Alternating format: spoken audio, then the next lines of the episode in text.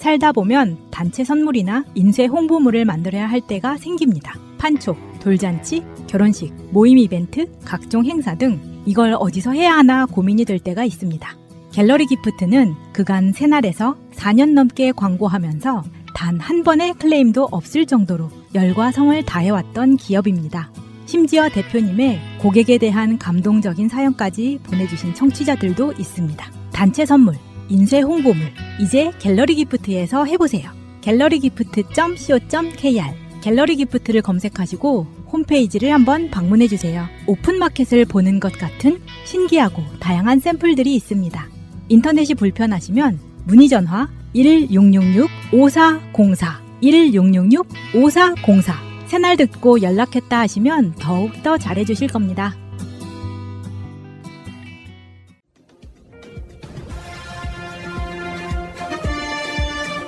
꼭 알아야 할 어제의 뉴스.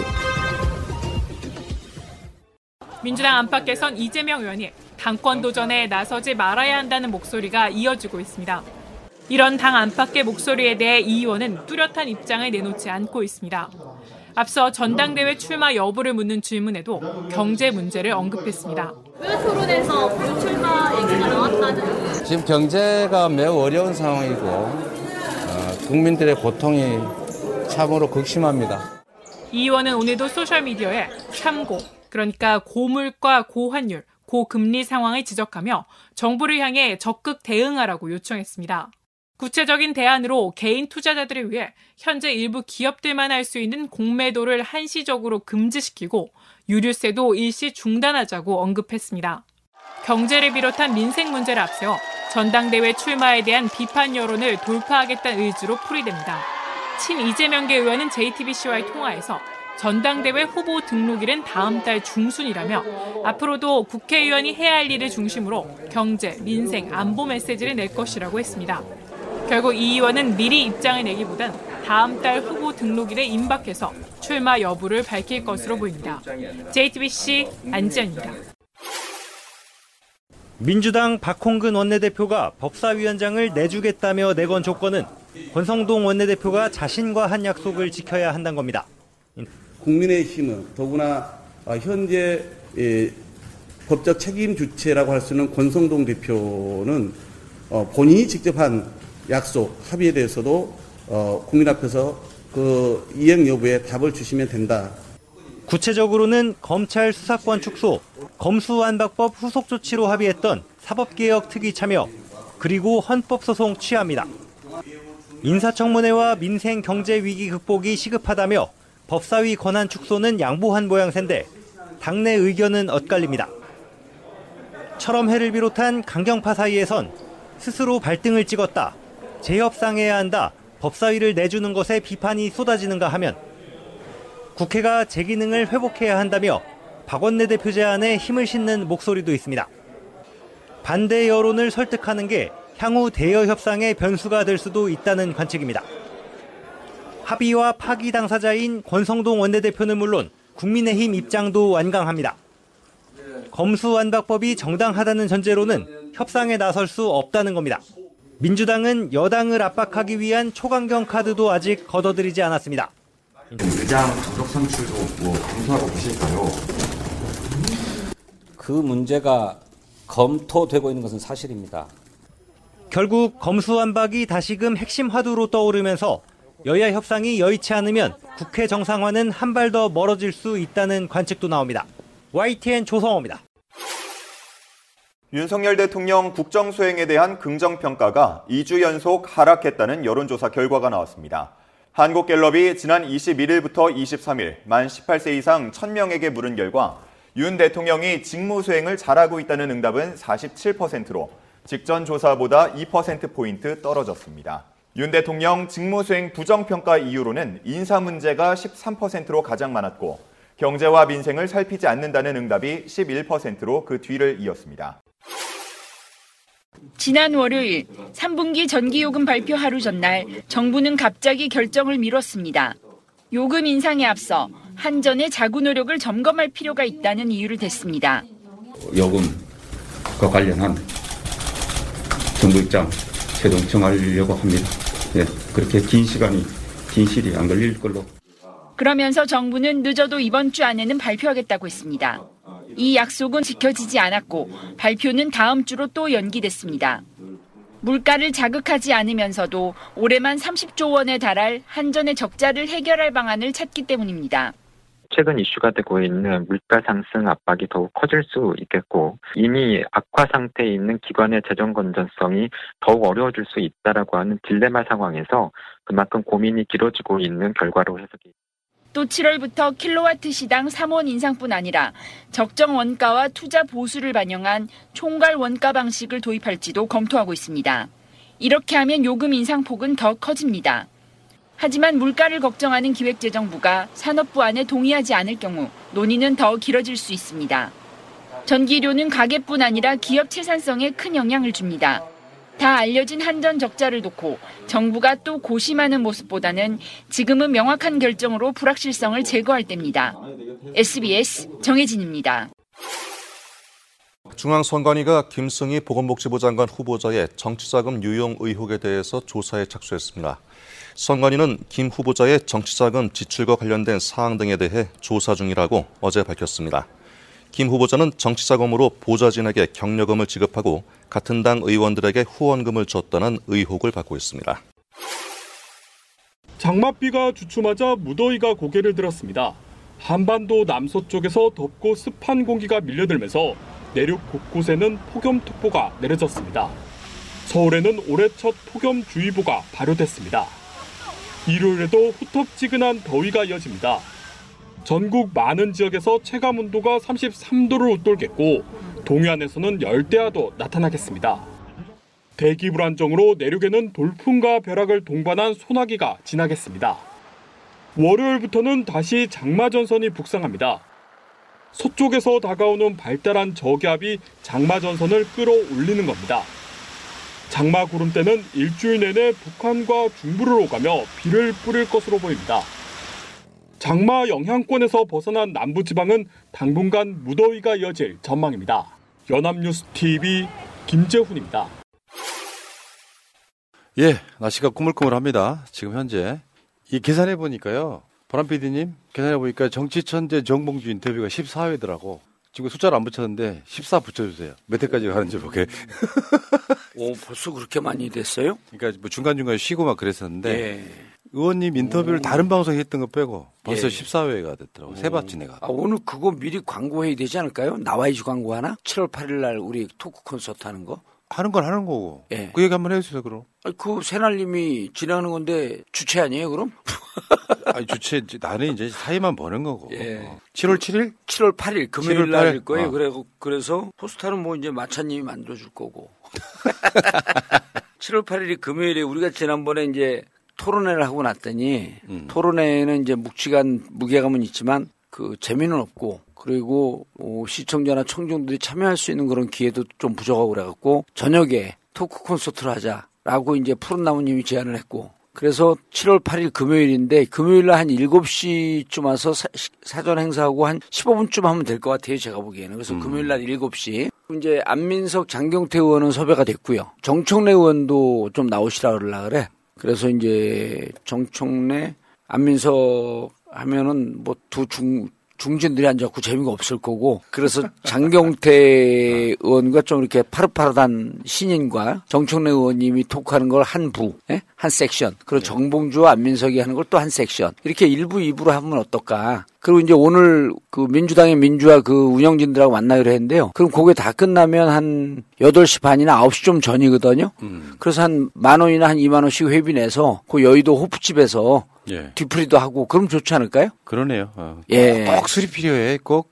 아니 저는 이제 술을 안 먹지만 또 모임에 가면 네. 그 우리 시청자들도 워낙 수준이 높았고 자기 얘기를 하고 싶어 하잖아요. 그런 분들 얘기도 좀 들어보고 그리고 이제 그날 오면 마이크도 좀 주고 그래서 이 어쨌든 장소는 7월 8일 금요일 장소는 다 빌려놨어요. 그 장경태 의원실에서 다 빌려놨고 그래서 민주당의 민주화 운동 본부를 우리가 이제 아, 잠깐만. 그거, 그거 홍보부터 하고 갑시다. 예. 그러니까 민주당의 민주화. 예 네이버 카페 민주당의 민주화. 지금 혹시 방송 들으시는 분들 중에 지금 현재 네이버 카페에는 제명인의 마을이 가장 압도적이잖아요, 현재. 음. 근데 거기 들어가셔갖고 민주당의 민주화 검색하시면은 나옵니다. 그 카페를 가입 좀 해주세요.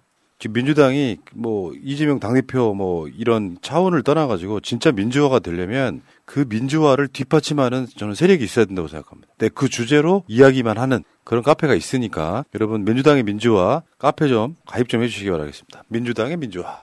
그래서 이 목표는 일단 당면 목표는 전당대회 그다음에 2024년에 어, 개헌 의석수까지 확보하는 총선의 압승, 음. 그리고 2020년에 지방선거의 승리, 그리고 2027년, 2002, 그, 우리가 2024년에 지방, 어, 총선에서 압승을 하게 되면요, 그, 정권 교체를 좀 빨리 할 수 있을 것 같아요.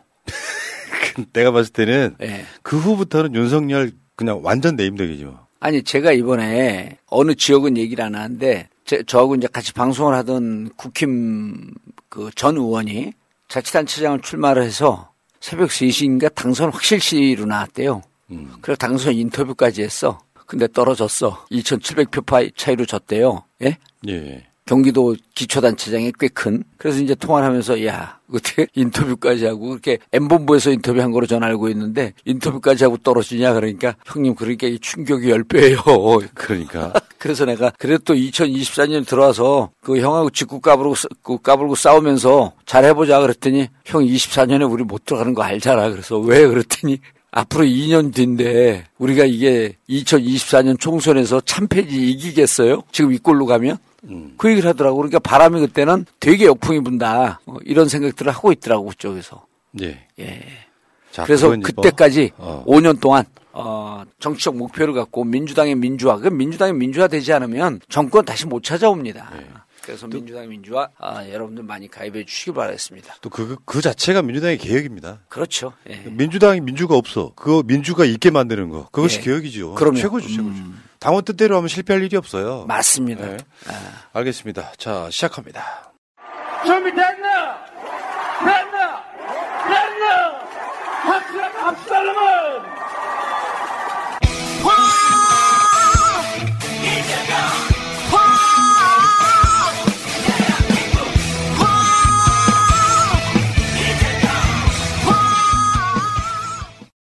새날 만에 아주 특별한 인터뷰 정치천대 정봉주 14회 방송 시작하겠습니다. 자, 지금 제 앞에 민주당 정치개혁특위 공동위원장 정봉주 전 의원 나오셨습니다. 예, 안녕하세요. 정봉주입니다. 이미 말은 다 해놨는데. 아직 그 전까지는 그냥 잡설이었고. 그렇죠. 어. 잊지 않으셨죠? 하트를 꼭 눌러주세요. 오늘도 감사합니다. 정봉주 의원 보면은 볼수록 좋은 에너지가 나오는 사람. 음. 그 저는 어저께 모 인사랑 잠깐 이야기하면서 예. 진짜 나는 정봉주 의원의 뒷모습을 보면 좀 마음이 찡하다. 그런 생각을 되게 많이 했어요. 제가 우연치 않게 정봉주 의원의 삶을 이렇게 요약해 놓은 약간 뮤직비디오 같은 게 있어. 예. 그걸 봤더니 약간 찡해지더라고 사람이라는 게. 다음 주에는 월요일 날 제가 나오잖아요. 밤 9시에. 어. 일제 일정 때문에. 그때 제 인생사 얘기하면 수- 그거 한번 좀 틀죠. 어, 틀어 드릴게요. 예. 그 마음이 찡해진다는 건 뭐냐면 이명박 때 BBK 같은 거 예. 감옥 간 사람이 누가 있어요. 본인만 그렇게 당하신 거 아니에요. 예. 그 세월은 돌려받을 수 없는 거잖아요. 그렇죠. 사면 복권으로 돌려받는 것도 아니잖아요. 근데 민주당에서는 700만 원 먹고 아, 돌려주지도 않고 아니 그 얘기 하지 마요. 아니 감옥 간 거보다 700만 원의 사람들 꽂혀갖고 그 얘기만 해야 돼. 그건 좀 억울하긴 하거든. 어. 근데 700만 원이 억울하겠어요? 감옥 1년 산 게 억울하겠어. 음. 아, 오늘 오는 지금 막 차 오는데 어떤 분이 이제 야인 생활 그만하시고 전면에 나서서 같이 싸워봅시다 이렇게 문자가 왔어요. 예. 그래서 제가 웃으면서 야인 하고 싶어서 하나요? 그러니까 제가 하고 싶어서 합니까 이거를? 그랬더니 늘 건강하시고 슬슬 움직이십시오. 지지합니다. 이런 문자들이 무척 많이 와요. 근데 제가 선택한 길이 아니라 이게 피할 수 없는 길이었거든요. 14년 야인 생활이. 운명이죠. 하고 싶어서 한 게 아니지 이거는. 예, 운명이죠 그냥. 근데 그 가운데서도 웃음을 잃지 않는 모습에 저는 예. 오히려 마음이 좀 짠하다 이런 생각을. 박진영 남영이는 그만 웃고 다니래요. 웃으니까 하나도 안 불쌍해 보인대. 저도 그런 생각을 해요. 왜 그렇게 사람이 속마음은 그런 게 예. 아닌데 밖으로 보기에 가벼워 보인다 이런 소리를 들을 예. 때는 뭔가 좀 마음속으로 진짜 찡한 게 있거든요. 예. 그거 아닌 거 분명히 아는데. 근데 가벼운 것과 경쾌한 걸 우리 그 문화에서는 구분을 잘 못해요. 예를 들어 제가 유럽 국회의원이나 미국 국회의원이면 그냥 바로 대권 후보예요. 예. 왜냐면 유머가 없는 정치는 정치가 아니라 그랬거든 그 사람들은. 정치인이 유머를 잃으면 권위주의에 빠진다. 권위주의는 반드시 부패한다. 아, 그러니까. 예. 자, 그런데 최근에 의원님께서 박지원을 저격하셨는데 그 고급 공무원 논란이 좀 있어요. 예. 그러니까 말해서 정치를 잘못 배웠다. 구급 공무원의 길을 가라 이렇게 얘기를 한 거예요. 아, 그게 이제 제가 그 이 방송을 듣는 공무원 가족들 그리고 이제 특히 구급 공무원들이 좀 기분이 상해졌다면은 정말 그 정색을 하고 사과를 드립니다. 그런데 나쁜 의도는 없죠. 어. 아니 나쁜 의도가 아니라 저는 구급 공무원이 대단한 직위라고 그 말씀을 드린 거예요. 뭐냐면 확인을 안 했는데 이게 무슨 이제 그렇다고 해갖고 그 제가 아 박지원 구급 공무원 시험 떨어지지 않았습니까? 이 얘기를 들었지만 확인 안 했기 때문에 얘기를 못 하는 거고 구급 공무원이라고 하는 자 직위가 엄청 어려운 자리인데 예. 그 자리 가기도 힘든 사람 아니야? 그럼 그 자리 먼저 도전을 하고 정치를 해. 이 얘기를 한 건데 그게 이제 거두절미하고 구급 공무원 표현하니까 뭐 우리 구급 공무원은 이제 그분들은 박지원을 저보다 더 또 알로 본 거죠. 뭐 개나 소나 다 구급 공무원 되는 줄 알아? 이러고 이제 기분이 나빴던 것 같아요. 잘못 생각하시는 거죠. 그렇죠. 아니 저는 기자 인턴 한 한 달 했다 그러길래 기자를 하거나 생, 여기서 생략된 게 구급 공무원도 떨어졌다고 들었다 나는. 시험을 봤는데. 그럼 구급 공무원이라고 하는 그 직위가 요즘 4년제 대학생들이 갖고도 줄줄이 떨어지는 그 자리인데 너무 구름 위에 높은 직을 직을 뭐 최고위원 뭐 국회의원 자꾸만 생각하지 말고 구급 공무원 본인이 떨어졌던 거기서부터 이걸 통과를 해라 이것도 어려운 시험 아니냐. 이 뜻으로 얘기했는데 짧게 얘기하다 보니까 그게 오해가 그 좀 빚어진 것 같아요. 그래갖고 제가 뭐 말 뜻은 이래도 듣는 사람 기분 나쁘면 기분 나쁜 거거든요. 사과하십시오. 그럼. 예, 그래서 사과 정말 아 농담이 아니라 진심을 오늘 아침에 그것도 장윤성 기자한테 들었어요. 그 뭐 방송에서 막 그거 주제로 토론을 했대요. 아이고. 정봉주가 구급 공무원을 비하했다 그러면서 엠모 방송에서 막 토론도 하고 그랬대. 그래서 아유. 내가 그랬죠. 정봉준 유산균이다. 여전히 살아있다. 그러니까 예. 말만 하면 논쟁거리가 돼요. 예. 아니 근데 진짜 저는 누구를 살면서 누구를 비하하거나 누구를 이렇게 마음속으로도 폄하하는 삶을 살아온 사람이 아니에요. 그건 여러분들이 아실 거예요. 그래서 우리 직원들한테도 늘 그러고 그, 그 보좌관들도, 아니, 보좌관들도 제가 2008년도에 그만뒀잖아요. 그리고 지금 얼마냐면은 14년인데 지금도 1년에 두 번씩, 두세 번씩 만나요. 우리 보좌관들을. 거의 유일하거든요, 그렇게. 그러니까 이 동네 바로 옆에 예. 노량진 있잖아요. 이제 대학교 이제 졸업한 청년들이 예. 제일 먼저 도전하는 게 구급 공무원이거든요. 그렇습니다. 근데 그 관점에서 보면 아 되게 이상할 게 없는 거지. 예. 그리고 어려운 자리예요, 그게. 그럼요, 엄청 힘들죠. 경쟁률이 막, 예. 막 10대 1, 뭐 20대 1 이렇게 되는 상황이기 그래서, 때문에. 그래서 우리가 이제 이렇게 지역의 주민센터 가잖아요. 공, 뭐 동주민센터 가면 앞에서 이렇게 창구 근무하는 젊은 그 학, 학생 같은 분 직원들이 있잖아요. 그분들 구급 공무원 패스했는데 그게 50대 100대를 막 이렇게 후뚜후뚜 온 자리예요. 그리고 음. 다 4년제 그렇기 때문에 혹시 이 방송을 보면서 동네 어르신들이 가갖고 좀 이렇게 반말 틱틱하고 음. 이제 물론 저도 어르신입니다. 보이기에는 어르신처럼 안 보여서 그런데 60 이상 된 어르신이에요, 제가. 근데 거기 반말 틱틱하고 막 무시하는 듯한 이런 언사하는 분들이 간혹 있어요. 그래서 그렇지 그러지 마셔야 됩니다. 왜냐하면 어려운 과정 겪어온 분들이고 저도 그분들에 대한 그 직위가 대단히 높고 어려운 자리라고 하는 뜻으로 얘기했는데 그렇게 어, 제 말뽐새가 그렇게 이쁘지 못하고 그렇게 그 비치지 못해서 죄송하다는 말씀 다시 한번 드립니다. 그 당 대표는 정무직 공무원 아니에요? 정무직 공무원이죠. 공무원인데 너무 높은 자리에 구급도 떨어지신 분이 지금 그 국가 서열 거의 손가락 안에 들은 자리에 올라가신 거 아니에요? 당 대표는 총 국무총리보다도 위일 거려 아마. 맞습니다. 대우가 아, 아, 아. 예. 자, 알겠습니다. 그런 뜻이었다. 예, 예. 그리고 이제 관련해서 최광욱, 최광욱 의원은 지금 뭐 각별하신 사이 아닙니까? 최강욱은 대학 때부터는 이제 최강욱과 쌍둥이 형제라고 했던 분은 조국 장관. 음. 그리고 이제 2013년, 14년서부터 저하고 이제 방송 같이 하면서 어, 한 10년간 정치권에서 쌍둥이라고 하면 어, 동면, 동전의 양면이라고 하면 정봉주와 최강욱, 최강욱과 정봉주 이런 관계거든요. 근데 이제 그 윤리위 윤리심판원 판정되기 전에 저는 최 의원한테 최고위원회 이번에 나가라. 그 뜻을 얘기했어요. 그리고 본인도 자꾸 자기를 공격을 하는데 그리고 우리가 열린민주당으로 와갖고 여러 가지 약속이 있지만 더불어민주당에서 지금 약속 안 지키고 있거든요. 그리고 열린민주당 당원분들 승계돼갖고 왔는데 그분들이 이거 합당한 거에 대해서 합당 대표는 최강욱 대표인데 왜 공격을 또 나만 하는지 모르겠어. 어쨌든. 그래서 그분들에게 약속을 지키기 위해서는 이 신임 새로운 지도부에 들어가야 되거든요. 그래서 최강욱 의원이 최고위원회 출마하면 좋겠다라고 하는 생각을 했는데 지금 공격을 받았어요. 그 윤리 심판원이기 때문에 당원 자격 6개월 정지니까 아마 이게 피선거권이 없을 거예요 당원에. 음. 근데 잘 모르겠는데 오늘 최강욱 조국 장관이 아까 전화했더니 10시서부터 6시까지 오늘 재판이 있는데 최강욱 의원과 같이 재판인지 그건 확인을 못했어요. 음. 오늘 아마 이제 재판 때문에 본인 그 조국 장관 재판 때문에 본인 심정도 편치 않을 텐데 만약에 재심 청구가 받아들여지게 되면 어 6개월 자격 정지 그 판 결이 유보가 되는 거거든요. 그런 피선거권이 있을 거예요. 그러면 그러면 저는 피선거권이 있으면 최강욱 의원에게 최고위원을 좀 나갔으면 좋겠다 이런 제안을 다시 한번 드리고요. 최강욱 의원이 나가지 못하는 형편이 됐는데 어, 박지원 전 비대위원장이 뭣도 모르고 최, 최고위원 나온다? 그러면 제가 최강욱 의원을 대신해서라도 제가 나갈 생각이 있어요. 당 대표 나온다는 이야기 도 있어. 누가 최강욱이요? 아니요. 박, 박지원이요? 박지원 그런 얘기가 돌아요. 위원장이요? 아니겠죠. 어, 전 나갔으면 좋겠어요.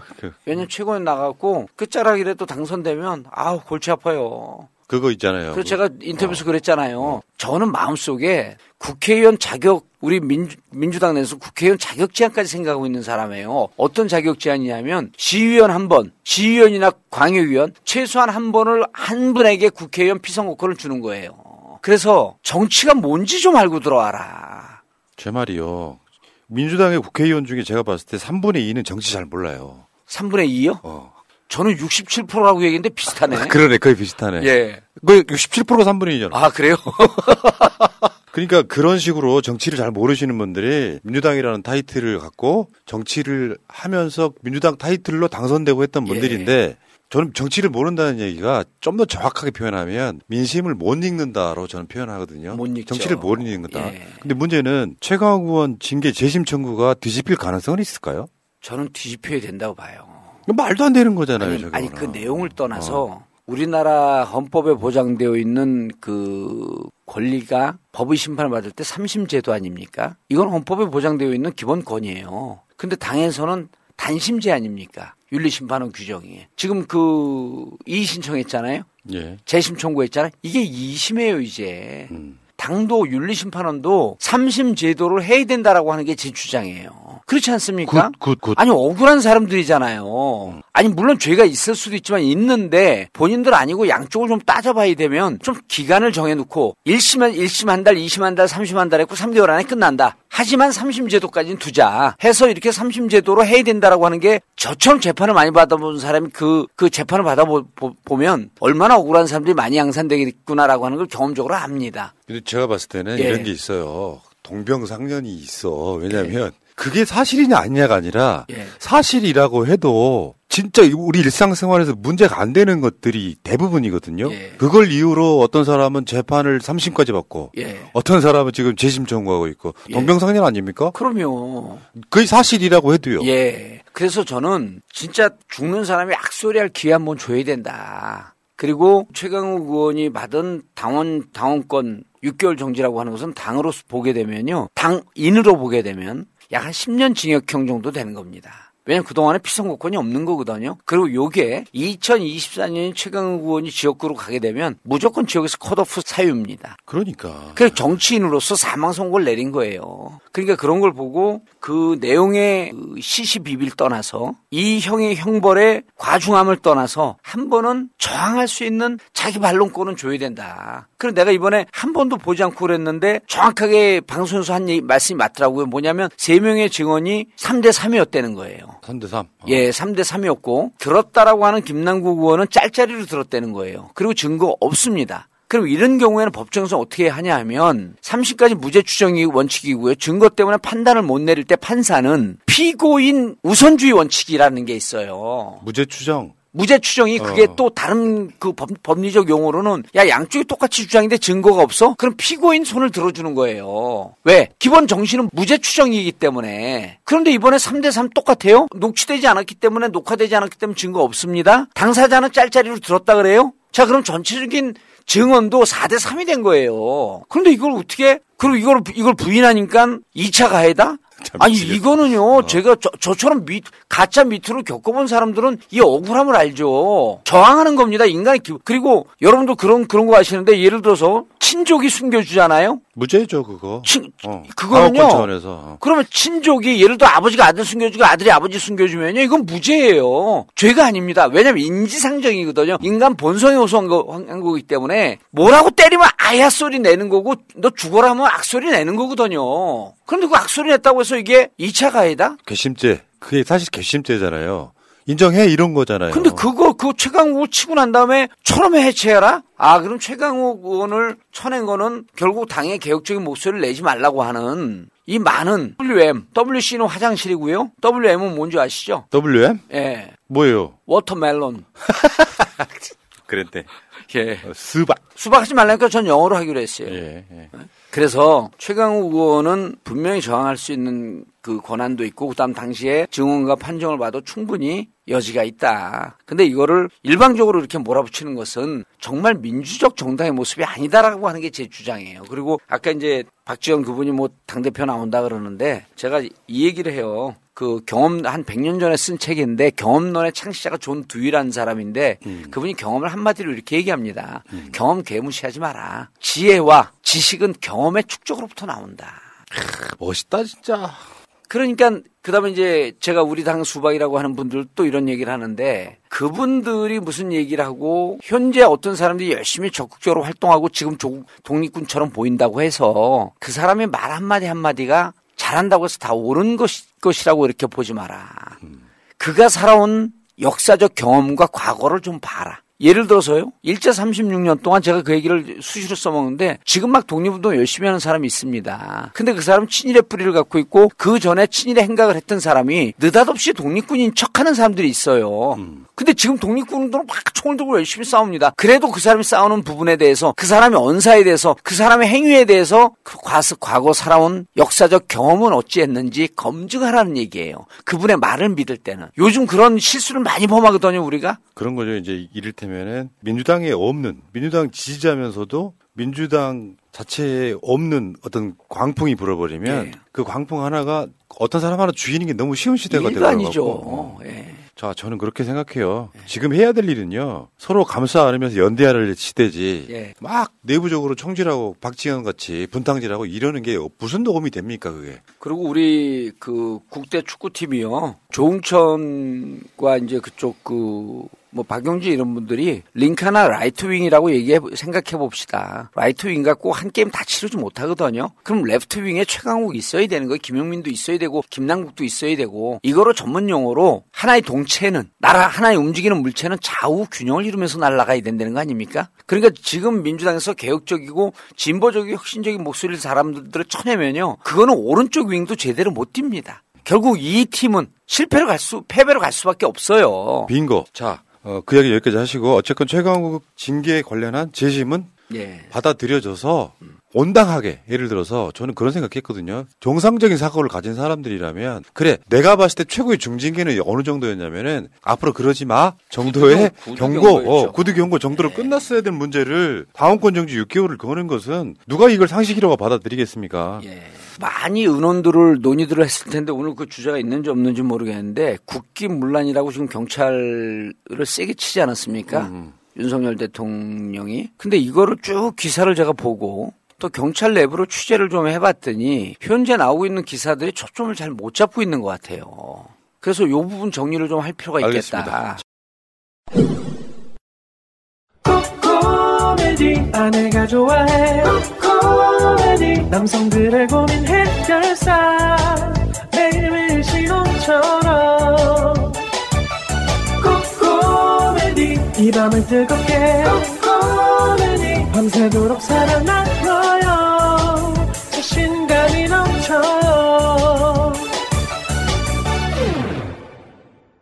남성 기능 강화엔 코코메디 대표 번호 080-255-0000 지금 진짜 검찰 공화국이 되고 있잖아요. 검찰 공화국 되고 있죠. 근데 지금 사실상 윤석열에 의해서 한동훈이 검찰총장을 임명 안 하고 계속 인사를 하고 있단 말이에요. 예. 요거는 뭐 그들의 수는 뻔히 보이지만 예. 봉도사 의 시각으로 한번 그걸 분석을 좀 해주세요. 검찰청법 34조가 이렇게 명시되어 있습니다. 음. 검사 임명과 보직은 법무부 장관의 제청으로 대통령이 한다. 음. 예, 검찰청법 34조입니다. 이 경우 계속합니다. 이 법은 이 경우 법무부 장관은 검찰총장의 의견을 들어 검사의 보직을 제청한다. 자, 그럼 검사의 직을 임명 제청을 할 때는 검, 법무부 장관은요 검찰총장을 검찰총장의 의견을 반드시 듣게끔 되어 있습니다. 근데 지금 임기 시작한 지 40일 지났죠. 검찰총장은 검찰 내부 인사, 외부 인사 해갖고 검찰총장 후보 추천위원회를 구성을 해서 거기서 세 명 추천을 받아서 두세 명 추천을 받아서 대통령이 임명을 합니다. 음. 자, 검찰총장 후보 추천위원회가 구성이 되어 있다라고 하면 우리가 이런 문제 제기를 하지 않습니다.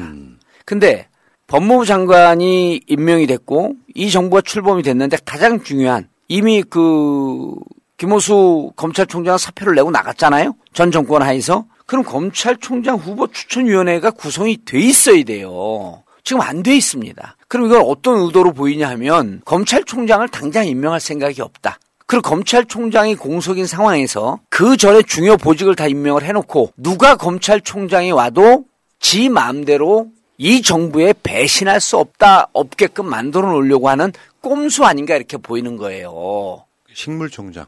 식물총장을 만들 그리고 본인이 검찰총장으로 이 정부의 뒤통수를 치고 배신의 세월을 살아오면서 대통령까지 왔잖아요. 그러니까 검찰총장의 마음만 먹으면 판을 뒤집을 수 있다라고 하는 이거를 너무나 잘하는 거예요. 아, 나 진짜 그게 사람이라는 게 그런 거라니까요. 자기가 한 대로 세상이 보이거든요. 원래 그런 거예요. 예. 우리 같은 순진한 사람은 맨날 순진하는 소리 많이 듣는 이유가 난 그런 마음으로 살아본 적이 없거든요. 예.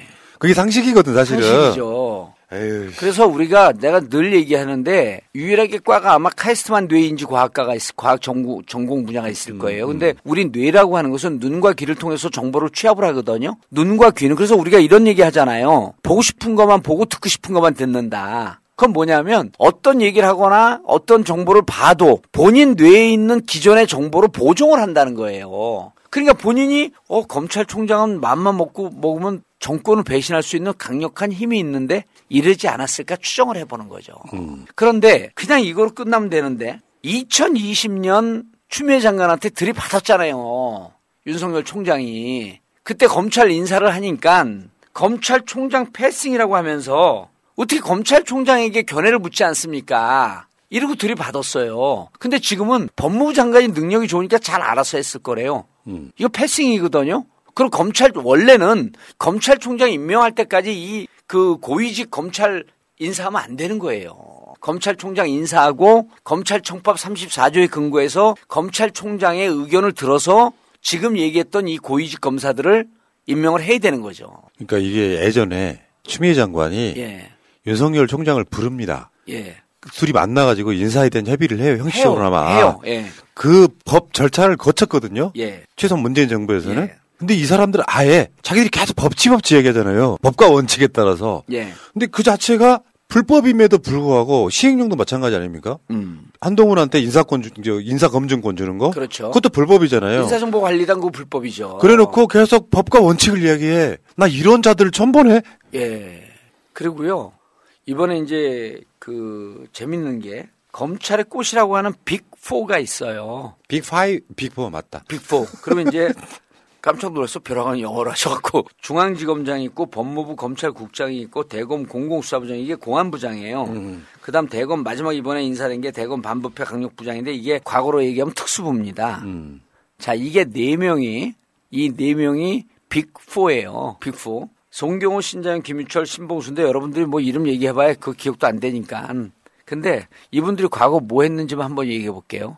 너무 많은 일들을 했기 때문에 다 일일이 검열할 수 없고 과거 직위가 뭐였는지 제가 한번 얘기를 해 볼게요. 빅4 중에 빅4 중에 그 신자용 검찰국장은요. 음. 윤석열 중앙지검장 시절에 1차장이에요. 1차장, 2차장, 3차장이 있었거든요. 측근이네. 예, 1차장이에요. 1차장을 임명할 정도면 굉장히 측근이었던 거죠. 아, 이게 그 측근도 그냥 측근이 아니라 눈썹만 까딱해도 무슨 얘기인 줄 알아요. 그 다음에 신봉수 이번에 됐던 대검 반부패 강력부장 그러니까 특수부장이 중앙지검 때 2차장입니다. 예? 1차장, 2차장을 다 빅4에 임명을 해요. 그리고 송경호 수- 중앙지검장은 3차장이에요. 중앙지검 시절에 1차장, 2차장, 3차장을 데리고 있으면서 적폐 수사하고 양승태 대법관 구속시키고 MB 구속시킬 때 그 팀이에요. 그걸 그대로 데리고 옵니다. 진짜 그 진짜 뻔뻔하지 않아요? 만약에 문재인 정부가 그런 인사했다면 뭐라고 했을까요? 난리 났죠. 그리고요. 그리고 이 중에 한 명은 3차장 출신이 아니에요. 그게 그가 누구냐? 김유철 29기 김유철인데 이분이 네. 공안 공안 공공수사부장의 공안 담당 이건 이거는 누구 뭐를 하는 사람이냐면 정치인들 오- 올가면은 그 자리거든요. 공안이니까 선거법 공안이잖아요. 이분은 그그 혹시 양속조라고 기억하세요? 그 심재철에게 네가 검사냐고 선배인데도 예, 조, 상가에서 조국이 무죄인 근거를 대봐라. 세 가지만 대봐라. 단한 가지라도 대봐라. 그러면서 들이받은 게 양속조예요. 예. 근데 양속조가 그렇게 들이받으니까 그 전운지를 잘 모르겠어요. 이분이 그때 원주 지청장이었거든요. 잠깐만 의원 잠깐만요. 예. 정청래 의원 참 잠깐만요. 자 우리 방송 멈추라고 하셨다고요? 아, 프라님. 내가 틀다 보니까 이 동시 접속이 안 늘어. 그래서 어 어. 스피커 보고 좀 전화하는 건데. 그럼 뭐 이, 이걸로 방송 같이 하시면 되겠네. 그래서 어. 아, 신날 지금 방송하고 있어요. 그래서 그럼 빨리 가 댓글 달아라. 30분간 방송 중단 요청했다. 아 그래서 안 하면 내가 하려고 지금. 그 이제 7월 30 8일 날 7시에 시, 시간 되나 그거나 물어보세요, 먼저. 7월 8일 날 밤 금요일이고요. 7시에 시간 내, 비워놓으시랍니다. 알겠습니다. 아 그리고 이거 세, 이거 내시면 끝나니까 그때까지 기다리세요. 아니 그러면 아니, 할 얘기가 있나 봐. 들어봐. 아, 공도사님 있잖아. 예, 공도사님 아주 훌륭한 분이니까요. 예. 제가 방송을 급히 지금 중단하도록 하겠습니다. 감사합니다. 아, 정청래 의원이 방송을 하고 있대? 제가 밀렸어요, 완전. 아, 하고 있대, 방송을? 그러니까 새날 방송에 사람 숫자가 많아서 예. 어, 중단하라고 했다가 지금 네, 이제 정, 정봉주한테 찌그러지는 거죠. 어. 채널을 중단하라고. 예. 그래서 제가 동시 접속을 비교해봤더니 거기는 8,200이고 나는 지금 1,387명이에요. 제가 완전히 밀린 걸로 아니, 그 1300 이쪽, 방송을 중단하도록 하겠습니다. 정 의원님. 네. 1300명 이쪽으로 보내주고 중단해. 그럼 되지. 어. 중단할 때 지금 빨리 다 이분들 예. 채널로 보내드릴게요. 그리고 7월 8일 금요일이니까 저녁 7시에 시간 비워놓으세요. 공주 형. 예. 왜 나한테 존댓말 하고 아니, 그러니까 시간 비워놓으라고. 해. 방송이 개파이구만. 이게 뭐야, 우리가. 아직 저 중단하겠습니다. 예, 예. 감사합니다. 아, 니 아, 나. 아, 지금 정청래 의원이 방송을 하고 있었구나. 아, 이게 이제 본인이 이제 이렇게 그렇게 새날에 좀 얹혀가 보려 그러시는 건데. 예. 방송 계속 하시면 우리 방송 구, 구독자 그쪽으로 밀어드릴게요. 예. 아, 나 지금 방송 중에 갑자기. 아니, 정 의원이 한동안 방송, 어제 그저께 이제 그 언제지? 식사를 했어요. 그 화요일인가 수요일 날. 예. 근데 한동안 방송을 안 하다가 다시 시작을 했다 그러더라고. 어. 이번에 이제 뭐 그 당 대표 나간다는 뜻도 밝혔고. 예. 그렇기 때문에 그래서 그럼 구독자가 또 얼마냐 그러니까 20만이 좀 안 된대요. 정치인들 중엔 2등이라 그러더라고. 박모 의원 다음으로. 음. 그래서 빨리 올려라. 본인 1등 아니세요? 30만? 누구 저요? 어. 아, 저는 아까 그랬잖아요. 야인이라 그랬잖아. 어, 떤 분이. 그래서 그래서 정청래 의원이 다시 시작하는데 우리가 정청래 의원을 밟아버리면 안 되지. 아, 그러니까요. 정청래는 무조건 짱. 어, 예, 어. 정청래 의원 많이 구독해 주시기 바라겠습니다, 여러분. 예. 자, 계속 가시죠. 예. 아이, 깜짝이야. 아, 순간 재밌었어. 아, 나 이거. 그런데 음. 이분이 누구냐면 김유철이란 분이 있어요. 그러니까 네. 자 빅4 중에 다시 정리합니다. 이게 검찰 얘기 나오면 재밌으면서 복잡해. 빅4 중에 3명을 1차장, 2차장, 3차장으로 썼어. 음. 중앙지검 때 데리고 있었던 3차장, 3명의 차장이야. 근데 한 명은 아니야 그 중에. 예. 그 이분이 누군가 또 들여다봤더니 김유철이란 분인데 심재철과 양석조가 들이 양석조 검사가 들이받을 때 내부에다가 글을 써요. 이뭐2 플러스가 뭔가 그렇죠, 거기, 그렇죠. 예, 어. 거기에다 글을 써요. 글을 쓰는데 심재철을 뭐 어디 누구에다 비유하냐면 이순신을 모함한 원균으로 비유를 해요. 아, 나쁜 놈의 씨. 아, 그렇게 얘기하지 마세요. 각자 결례니까. 아, 그 나쁜 놈의 씨. 아, 그럼 쉬하러 가자는 거지. 나쁜 어. 놈의 쉬, 화장실. 그, 래서 이거 말이 됩니까? 음. 검찰의 선배를 아 욕하고 비판할 수 있어요. 예. 근데 이순신을 모하면서 이순신을 7년간 감옥에 있게 했던 원균으로 비유를 했, 했다는 거야. 기사에 따르면 또 이 사람들 걸, 걸고 넘어가니까 예. 기사에 따르면 이런 분들이면 윤 대통령하고 또 이게 다 28기, 29기입니다. 한동훈 법무장관이 27기예요. 그러니까. 그럼 이 27, 28, 29기는 여기도 이제 건너뛰기 징검다리로 친해져요. 그래서 빅4 4명 중에 한 명만 28기 신자용만, 나머지 두 명, 세 명은 29기. 그냥 홀수끼리 친하고 짝수끼리 친하고 그러거든요. 선배들도 그러잖아요. 고3이 고2하고 친하고, 고2가 또 밑에 온 후배하고 친하고 이러거든요. 이번에 신봉수 반부패 강력 부장 된 사람은요, MB 구속시키고 양승태 구속시켰습니다. 그때 구속시킬 때 뒤에 윤석열이 있었거든요. 야, 맘 먹고 해. 걱정하지 말고 해. 이런 분들이 이번에 인사가 된 거예요. 자, 그럼 요까지 하면 자기가 일같이 하던 사람은 인사한 거 갖고 왜 정부 자꾸만 저래? 너무 측근입니다. 그러니까 이럴 때마다 나는 한탄, 한, 한탄이 되는 게 중앙지검 됐을 때도 청와대에서 중앙지검 때 본인이 원하던 후배들 다 갖다가 인사한 거거든요. 청와대가 다 excuse 해줬어요. 검찰총장일 때도 대검 과장들 검사장급이죠. 다 본인이 원하는 사람들 해줬어. 그러면서 2년 동안 대통령 등에 칼 꽂고 자기 야욕 키우는데 밑밥 반찬 대준 거예요. 우리 문재인 정부가 그러니 분통이 터지죠, 제가.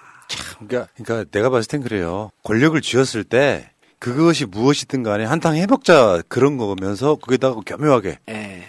법치 이런 얘기를 거니까 그럼요. 황당해 하는 겁니다, 우리가. 예. 그러니까 이게 윤석열 씨가 진짜로 사- 존경을 받으려 그러면 문재인 정부처럼 안 한다고 했으면 안 하는 거죠. 예. 그러면 사람들이 존경할 거 아닙니까? 이게 전혀 안 되는 자에 가깝습니다.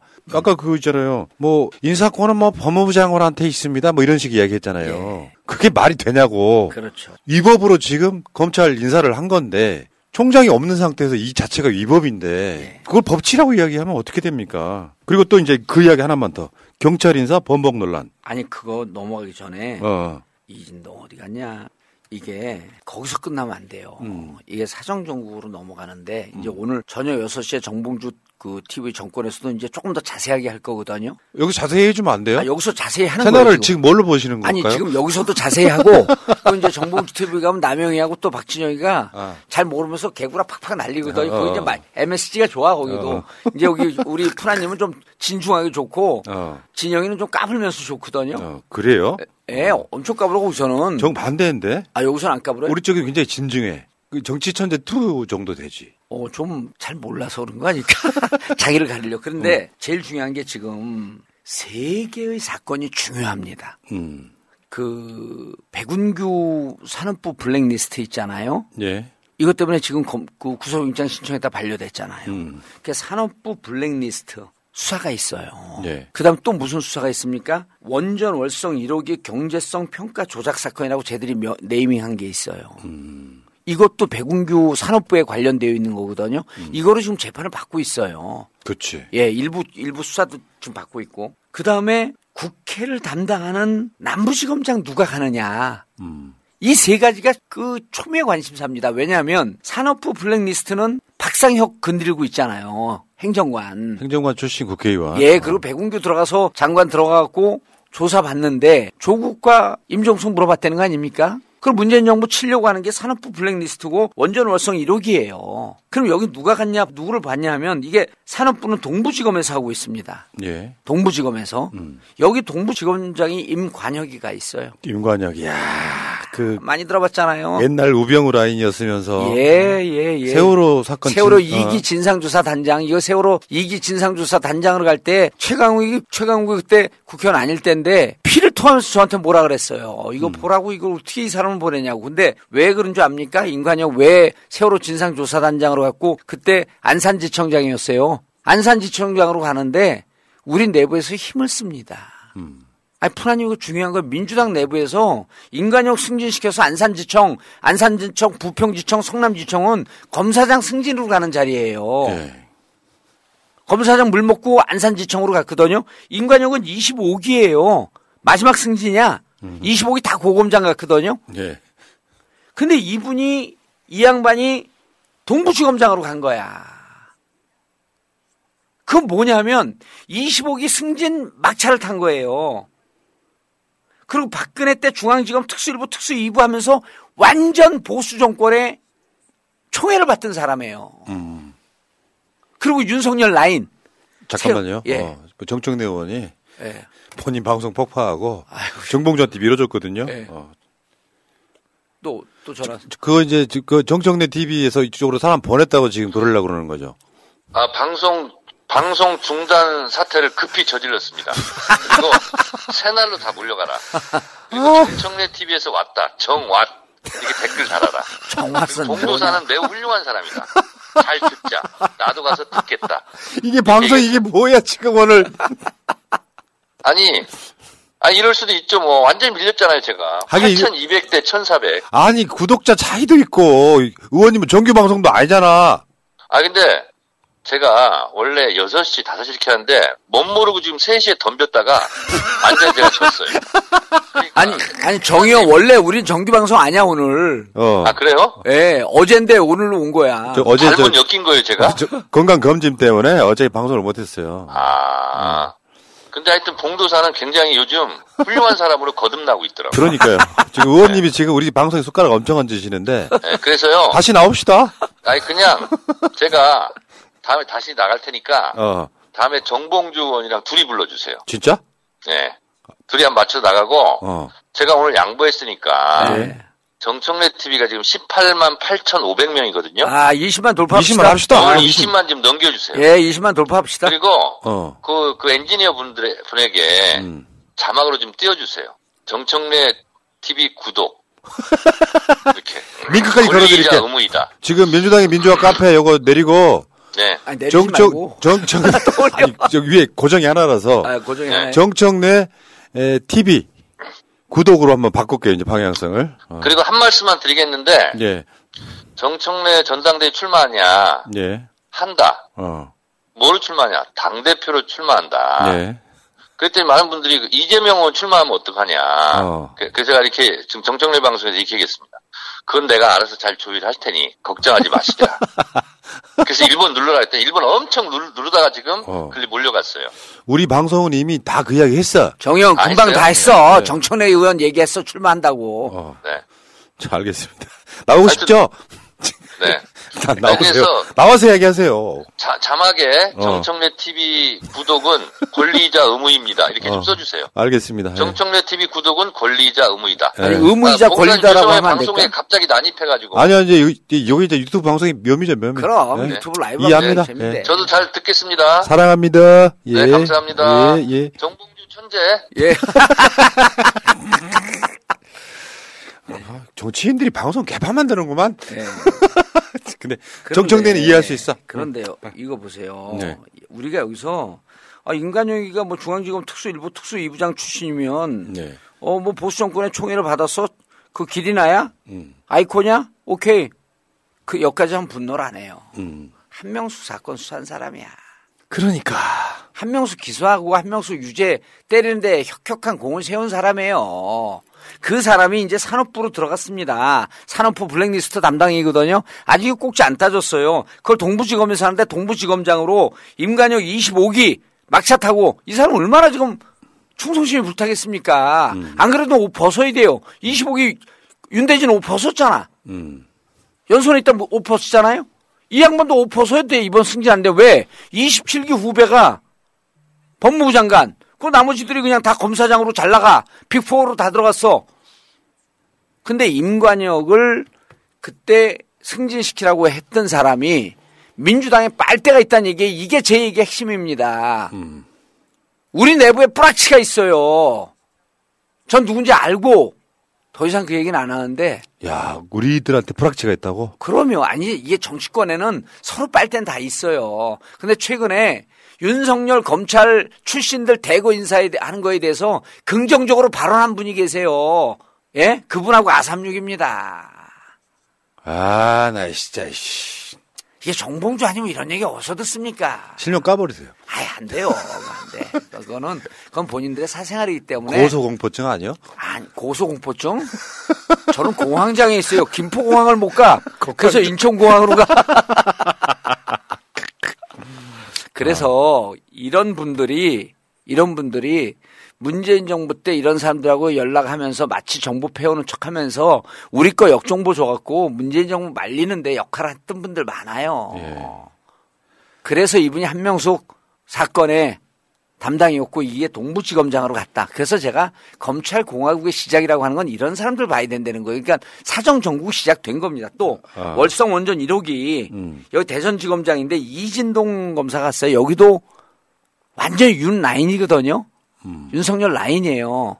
근데 이진동 검사가 갔는데 대전지검장 이거로 그치지 않습니다. 이들의 꼼꼼하게 압박하는 걸 보세요.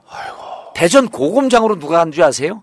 이두봉 인천지검장이 갑니다. 이두봉 어서 많이 들어봤잖아요. 이두봉 간첩 조작 사건. 그렇죠. 근데 그 전에 그건 간첩 그 유성 간첩 조- 조작 사건이 있었고 김영민 의원이 법- 국회에서 불렀잖아요. 사과 안 하냐, 창피하지 않냐. 예. 끝까지 입을 다물었잖아요. 그때가 인천지검장. 인천지검장 전에 어디 있었습니까? 대전지검장으로 있었어요. 아 그때 윤석열이 대전 내려갔던 바로 거기. 그렇죠. 어. 대전지검장으로 있으면서 자 대전지검에 하고 보세요.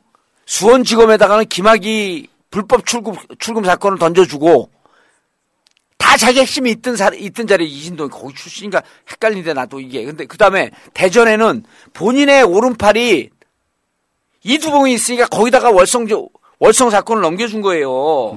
그럼 월성 사건이라고 하는 것은 중앙지검에서 해야 되거든요. 김학이 김학이 건 갖고 당시 검찰국장이 윤대진이 수원 갖고 탈탈 털리면서 수사를 받은 거 아닙니까 후배들한테.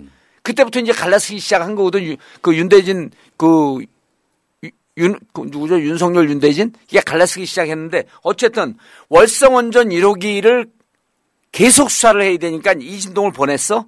근데 그러면 이게 바로 위에 또 고검이 있단 말이에요. 대전 고검. 대전 고검은 이 수사를 처음 시작했던 이두봉을 보내, 보냈어요. 이건 뭐예요? 월성 원전 1호기로 전전 전 정권 잡겠다는 겁니다. 원래 총장 이야기 나왔었잖아요 이두봉에. 예. 뭐 총장 누구 시키려고 이러는 거야? 아직은 모르죠. 이제 충성맹세 하는 사람. 아, 요렇게 쫙 뿌려보고, 고검장 25기가 싹 고검장 갔거든요? 어. 25기가 싹 고검장 갔어요. 예? 25기 김후곤, 이두봉, 노정연, 최, 그, 최경규, 조종태, 이주형.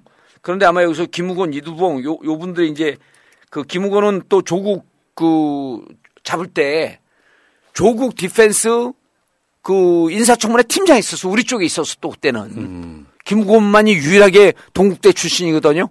야, 또 주류에 못 끼는. 아니, 아니요. 끼고 싶어 하는. 천재야. 완전 주류야. 동국대 출신으로 만약 동국대 아니었으면 벌써 윤석열보다 거- 더 일찍 검찰총장 했을 거라는 사람이에요. 아, 그 정도? 아, 천재예요. 사실 민주정부 때는 탈 서울대 하려고 엄청 노력하잖아요. 그때 그 인사청문회 조국 팀에서 인사청문회 팀장이었었어요. 자, 의원님 잠깐만요. 예. 그런데 어. 그런데 중요한 게 그래서 월성 잡으려고 하고 있고 음. 산업부 블랙리스트 잡아서 문재인 정부 치려고 하는 사정 정국이 시작이 됐다. 그러니까 이 인사가 그렇다는 거잖아요. 예, 이- 빨리 수사를 시작하려고 임명했다. 일사불란하게 자기 예. 측근들 여기에 대해서 잘하는 사람. 그리고 또 하나는 자 남부지검장에 누가 가는지는 그 국회의원들 달달달달 떨고 있어요 지금. 누가 안 그렇던데, 좋아하세요? 여의도 관할. 예, 여의도 어. 관할 29기 어. 양땡땡 이러면 조그맣게 얘기했어요. 양석조. 양석조. 심재철한테 네가 검찰 검사야. 당신이 검사야 이랬던. 네가 아니고 당신이 검사야. 조국이 무죄인 이유를 얘기해봐. 이런 게 소위 말하면 이제 무대포 칼잡이들이거든요. 예, 그 사람이 양석조가 남부지검장 갔어요. 남부지검은 어딜 관할합니까? 국회와 증권거래소. 거기 저, 저 여의도 조승사자도 거기 있잖아요. 여의도 저수사자잖아요. 그리고 이번에 그, 뭐, 그, 그, 그, 가- 감시단 그것도 발족을 시켰고 또 하나는 뭐 있었죠? 그, 금감원장? 이복현. 이복현. 어.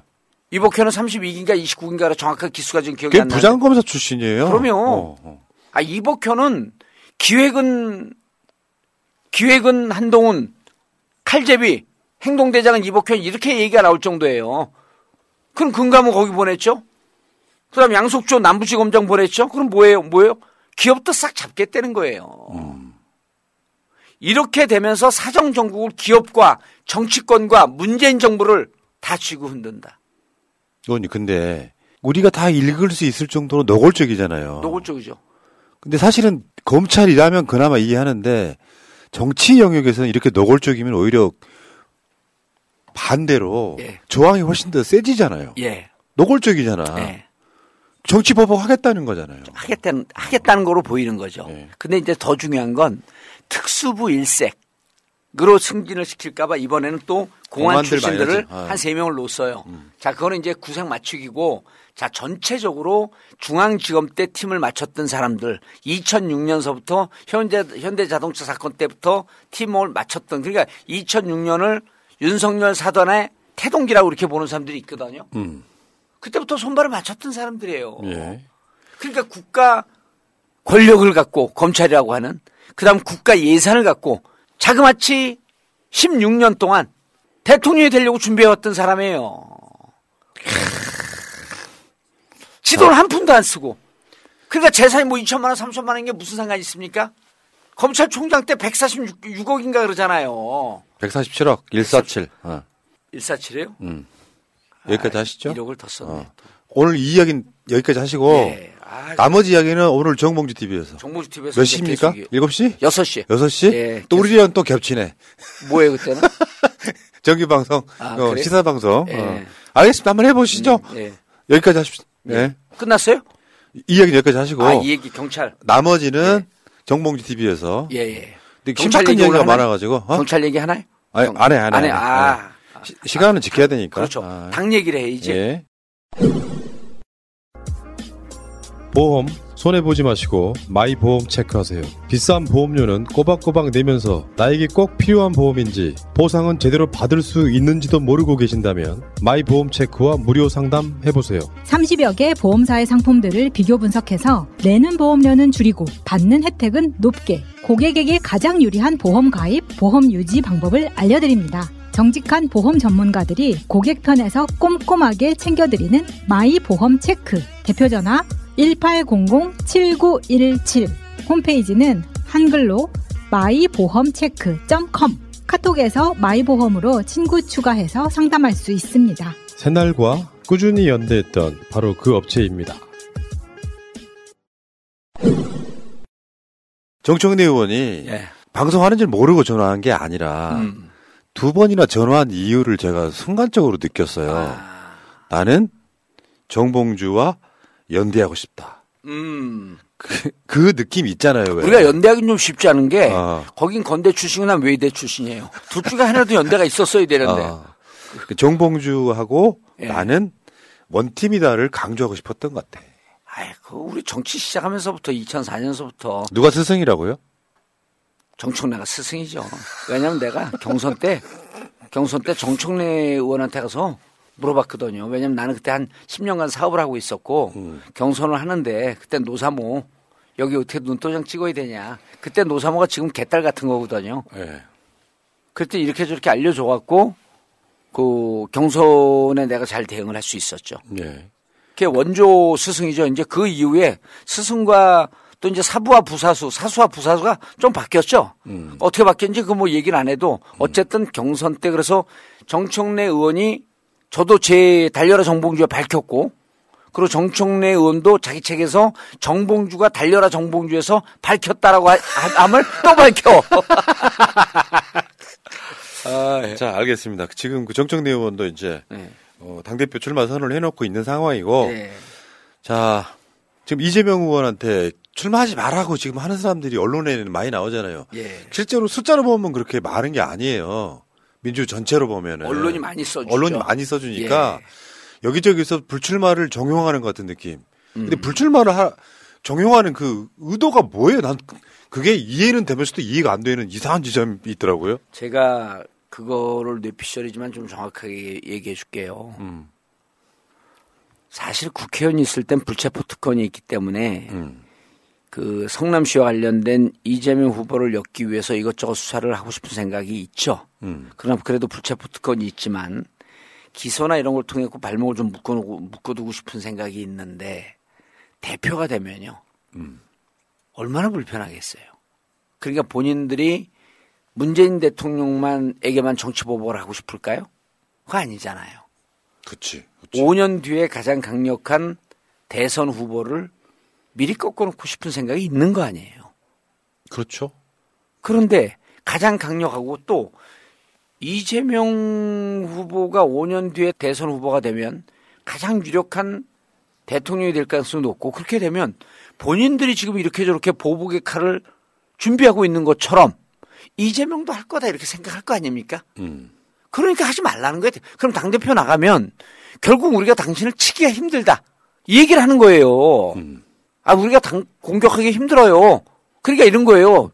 그 안민석이가 이제 그 뭐 최강호 손흥민하고 비, 비교했었는데 이런, 이런 겁니다. 축구하면서 국가대표한테 일본 티- 팀이 우리한테 갖고 야, 니네 스트라이커 손흥민 빼고 게임하자.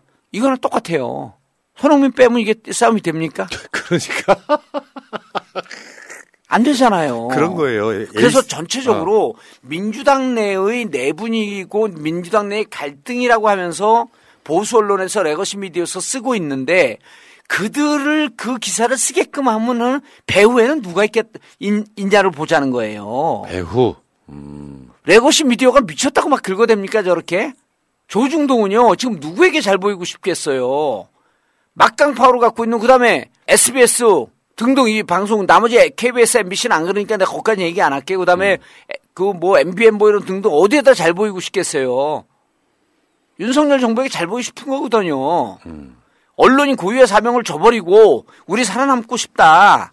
근데 니네 무슨 얘기하고 싶은데 아 당신들이 이재명 대표 안 나오는 걸 좋아하는 거구나. 그래서 그 기사 쓰는 겁니다. 아, 그, 아, 그러니까 조건 내통하는 거 아니에요, 심리적으로. 어찌 됐건 간에. 아니 거- 권한 유착을 한 거죠. 그리고 우리 당에서 뭣도 모르고 자기들 자기들 좌파 세력들 자기네 계파의 이익에 더 유리할 것 같으니까 조중동에서 떠드는 대로 똑, 똑같이 떠드는 거예요. 근데 조중동에서 왜 그걸 떠들겠냐를 한번 들여다보란 얘기예요. 이재명 키워주지 말자는 거지. 이재명 되면 이재명 우리가 치려고 하는데 음. 그래서 조중동이라고 쓰고 윤석열이라고 있자는 거 아니에요, 제 얘기는. 그러네. 왜 그 의도를 못 봅니까? 아까 비유가 끝내주셨는데, 예를 들어 손흥민 선수가요, 손흥민 선수가 전 게임에 골을 못 넣었어. 그러니까 이번 게임 나오지 말라는 딱 그 논리잖아요. 그러면 최고의 공격수인데. 전 게임에 너한테 공을 많이 줬는데 네가 골 못 넣어서 우리가 비기거나 졌잖아. 이제 나오지 마. 나오지 마. 바보 같은 소리죠, 진짜. 예. 그런 의도가 그리고 있다. 어. 이재명이 나오는 거 가장 싫어하는 사람은 윤석열 정부입니다. 네.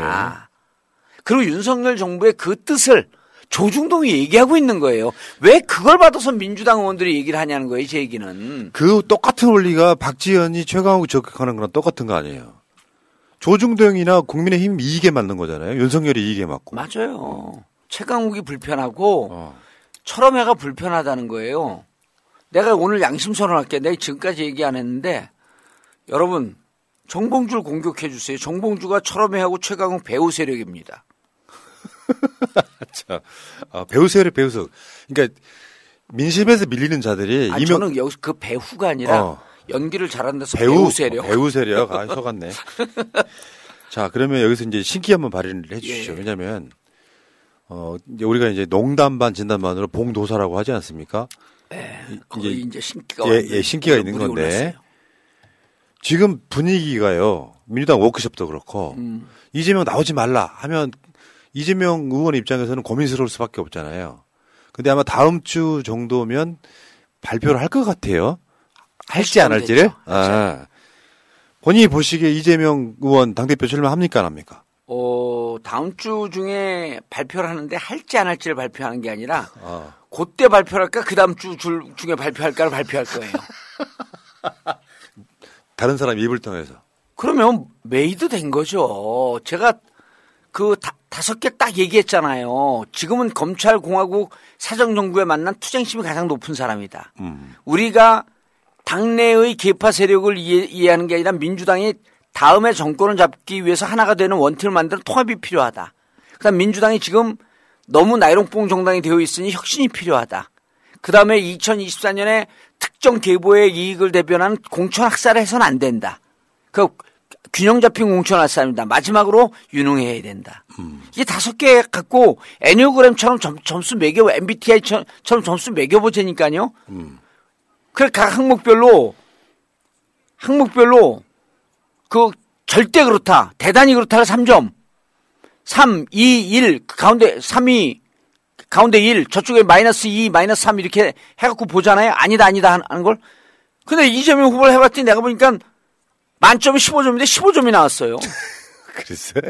어. 그럼 하는 거죠. 그리고 누가 뭐라고 하는 제가 항상 그러잖아요. 이번 대선 평가도 사람 중심으로 사람을 놓고 인물 평가하면 안 됩니다. 인물 중심에 놓고 하게 되면 노선이나 정책이 안 보이기 때문에 대선도요. 이재명이 하냐 안 하냐 사람을 놓고 보지 말라는 거예요. 전해철이 하냐 안 하냐 홍영표가 하냐 안 하냐가 아니라 대의 명분에서 우리가 이번 전당대회는 어떠한 목표와 어떠한 인물이 되어야 된다라고 하는 이 다섯 개를 정리한 건 제가 유일하지 않습니까? 여기다 점수를 맞춰보란 얘기예요. 그 자기들 목소리는 없고 자기들이 나와야 되는 이유 같은 건 없고 남의 얘기를 왜 해요? 남이 안 나와야 되는 이유만 이야기하는 거는 그 이거 정치가 우리 아니죠. 우리 조상 어른들이 이렇게 얘기했잖아요. 선조들이 음. 남의 다리 긁지 마라. 어. 남의 다리 긁지 마라. 네 다리나 긁어라. 어?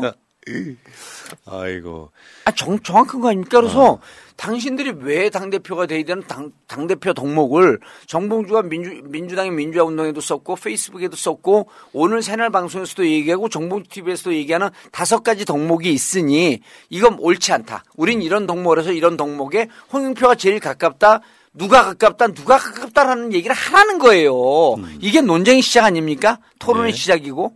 그리고 나는 우리 그 이번에 연찬에 가면 이재명 안 된다고 얘기할 때 누구든지 내 페이스북이나 내 그 민주당의 민주화 보고 이 다섯 가지 덕목을 얘기하면 끝나는 거예요. 그럼 의원들이 설득이 될 거 아닙니까?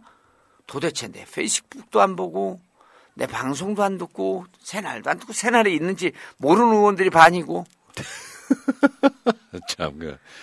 아유. 본인도 손해입니다. 머리 아유, 그 자체가. 그러면 아까 전화를 했으니까 우리 정청래 의원 저기 당대표 나간다고 선언했잖아요. 예. 저는 알고는 있습니다만 음. 의원님이 다른 해석 한번 해줘 보세요. 정청래 의원이 예. 당대표 나가려고 하는 이유. 예. 최근에 통화하신 적 있어요? 아, 만났다니까 점심 먹었다니까 어제 아. 어제 그 정청래 의원은 핵심이 이거예요. 어. 당이 너무 비개혁적이고 보수화되고 있다. 음. 그리고 본인도 컷오프의 아픔이 있잖아요. 컷오프 뭐 형제들이지 뭐. 예, 그래서 정치적으로 특정 집단의 이익을 두고 2024년 공천하는 이러한 우를 다시는 반복해서는 안 되겠다. 공명정대하고 개혁적이고 혁신 공천에 자기도 기여해야 되겠다. 이 얘기를 해요. 당을 혁신시키는 아이콘으로 자기가 제일 좋고 또 하나 이 얘기를 합니다. 당원의 지지를 받는 사람이 당 지도부가 돼야지. 조중동의 지지를 받는 사람이 당 지도부가 되면 되겠냐? 이 얘기를 해요. 맞는 얘기죠. 당원들과 소통하고 당원들한테 가장 많이 지지를 받는 안민석 의원도 또 당대표 나온다 그러더라고요. 안민석 의원. 그래서 내가 우리 그 2007월 8일 날 그 새날 주도하는 그 민주당의 민주화 토크 콘서트 할 때 그런 사람들 다 나오려는 거예요. 장경태 의원도 또목 최고위원 나갈 생각이 있대요. 그래서 네 명 토론회 하자. 1부, 2부로 해서. 어. 좋잖아요. 얼마나 좋습니까? 가장 같다고. 그러니까 개혁 세력이 민주당의 주류가 되는 거. 그러면 난 그게 목표라고 생각해요. 아, 그게 목표죠. 어. 정청래 의원은 그걸 하게- 하고 싶다 그러고. 음. 그리고 개, 개혁 세력의 가장 대표 주자가 이재명 아닙니까? 음. 그러면 해야 하는 거죠. 그리고 우리가 열차 그 국방부 있을 때 그랬잖아요. 국방부 제가 국방부 근무하다가 이제 나는 국방부 대신에 법무부로 갔거든요. 군대 갈라 그랬더니 감옥을 보내더라고. 대학 때. 국방부 시계 그 유명한 속담 있잖아요. 거꾸로 매달아도 국방부 시계는 돌아간다. 아, 오랜만에 들어보네. 예. 내가 제대 3개월 남겨놓고 그렇죠. 계속 되뇌었던 건데. 예. 그리고 그걸 이제 철학적으로 얘기하면 이 또한 지나가리라. 이 또한 지나가리라. 그 다음에 또 있잖아요. 반려견은 지, 져도 열차는 달린다. 아. 철만은 달리고 싶다. 아이고 참 나 왜 하지 말라는지 그 사람들 이해가 안 돼. 너 얘기를 하세요. 예, 어? 진짜 진짜. 음. 그러면 우리 의원님은 머릿속으로 이제 개혁 세력의 저 선두 주자 정도라고 보거든요. 너무 장애 오래 있었지만 예. 야인이지만 예. 그러면은 이야기가 여러 가지로 들려요. 예. 정봉주 안 나간다더라 나간다더라. 어. 어느 쪽이 가까우세요? 어, 저는 그 민주당의 민주적 질- 절차와 질서로 바뀌어야 된다라고 하는데 지금 그 올인을 하고 있고요. 음. 중앙위원 컷오프 이런 거 없어지고 중앙위원 컷오프 되면은 어, 생각이 많아지죠. 또 돼. 아니, 그, 그 이제 그게 없어진다 그러잖아요. 장경태 안이 어. 중앙위원 50%, 당원 50% 하게 되면 무조건 컷오프 통과하죠. 예. 그러면 이제 그때는 정청래 아- 안민석 의원들이 출마를 한다고 하니 가- 장경태 의원도 출마한다고 하니 이런 분들과 같이 손잡고 개혁 지도부를 꾸리는 것은 어떨까? 음. 정말 정말 이 꿈 그 가슴 벅차지 않을까 이런 생각도 했다가 정청래 안민석 의원이 한다고 하니 음. 나는 또 그 지금 그들은 현역이고 야인으로서 할 일이 있으니 야- 내가 야인으로 좀 도와주는 역할을 하는 게 어떨까? 이 두 가지 생각 써서 왔다 갔다 하고 있습니다. 음. 아직 예. 결정 못했다. 결정 못했어요. 그리고 룰이 아직 안 잡혔으니까. 그러면 내가 하나만 던져볼게요. 예. 문제를. 예. 박지현이 나오면 박지원은 우리 최강욱 의원의 원수 아니에요. 갚아야지. 원수를 때려잡고 있고. 아니 진짜 그건 이제 워낙에 저는 그 최강욱 의원하고 각별한 사이시기 때문에 아, 전 최강 의원 얘기하고 조국 얘기하면 진짜 분통이 터져갖고. 아유 진짜 이, 이게 도대체 뭡니까 이게 아니 저는 재심 청구가 받아들여져서 최강욱 의원이 최고위원 나왔으면 좋겠어요. 그럼 제가 나갈 이유가 없어지거든요. 좀 이야기가 좀 건방지게 그럴 수도 있는데 내가 박지현이었으면 민주당 지방선거 안 줬어요. 내가 박지현이었 그 위치에 있었으면.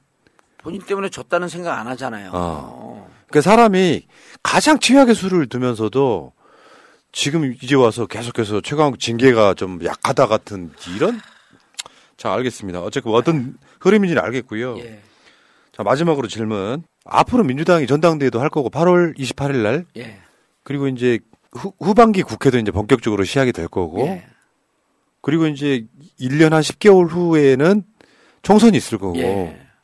민주당이 살 길이라는 게 뭡니까 도대체 민주당이 살 길. 민주당은 자기의 정체성이 분명해야 됩니다. 그 민주당은요. 지금 저쪽이 중도로 막 외연을 확장하잖아요. 5.18 그 항쟁 기념 추도식 때 오잖아요. 이게 우리 걸 많이 뺏긴 거거든요. 많이 뺏긴 거예요. 그러면 민주당은 자 중도에 소구하고 중도에 호소하자고 하는데 그거는 전제가 뭐냐면 본인 체력이 이미 강 이미 체질이 좀 강화가 돼야 돼요.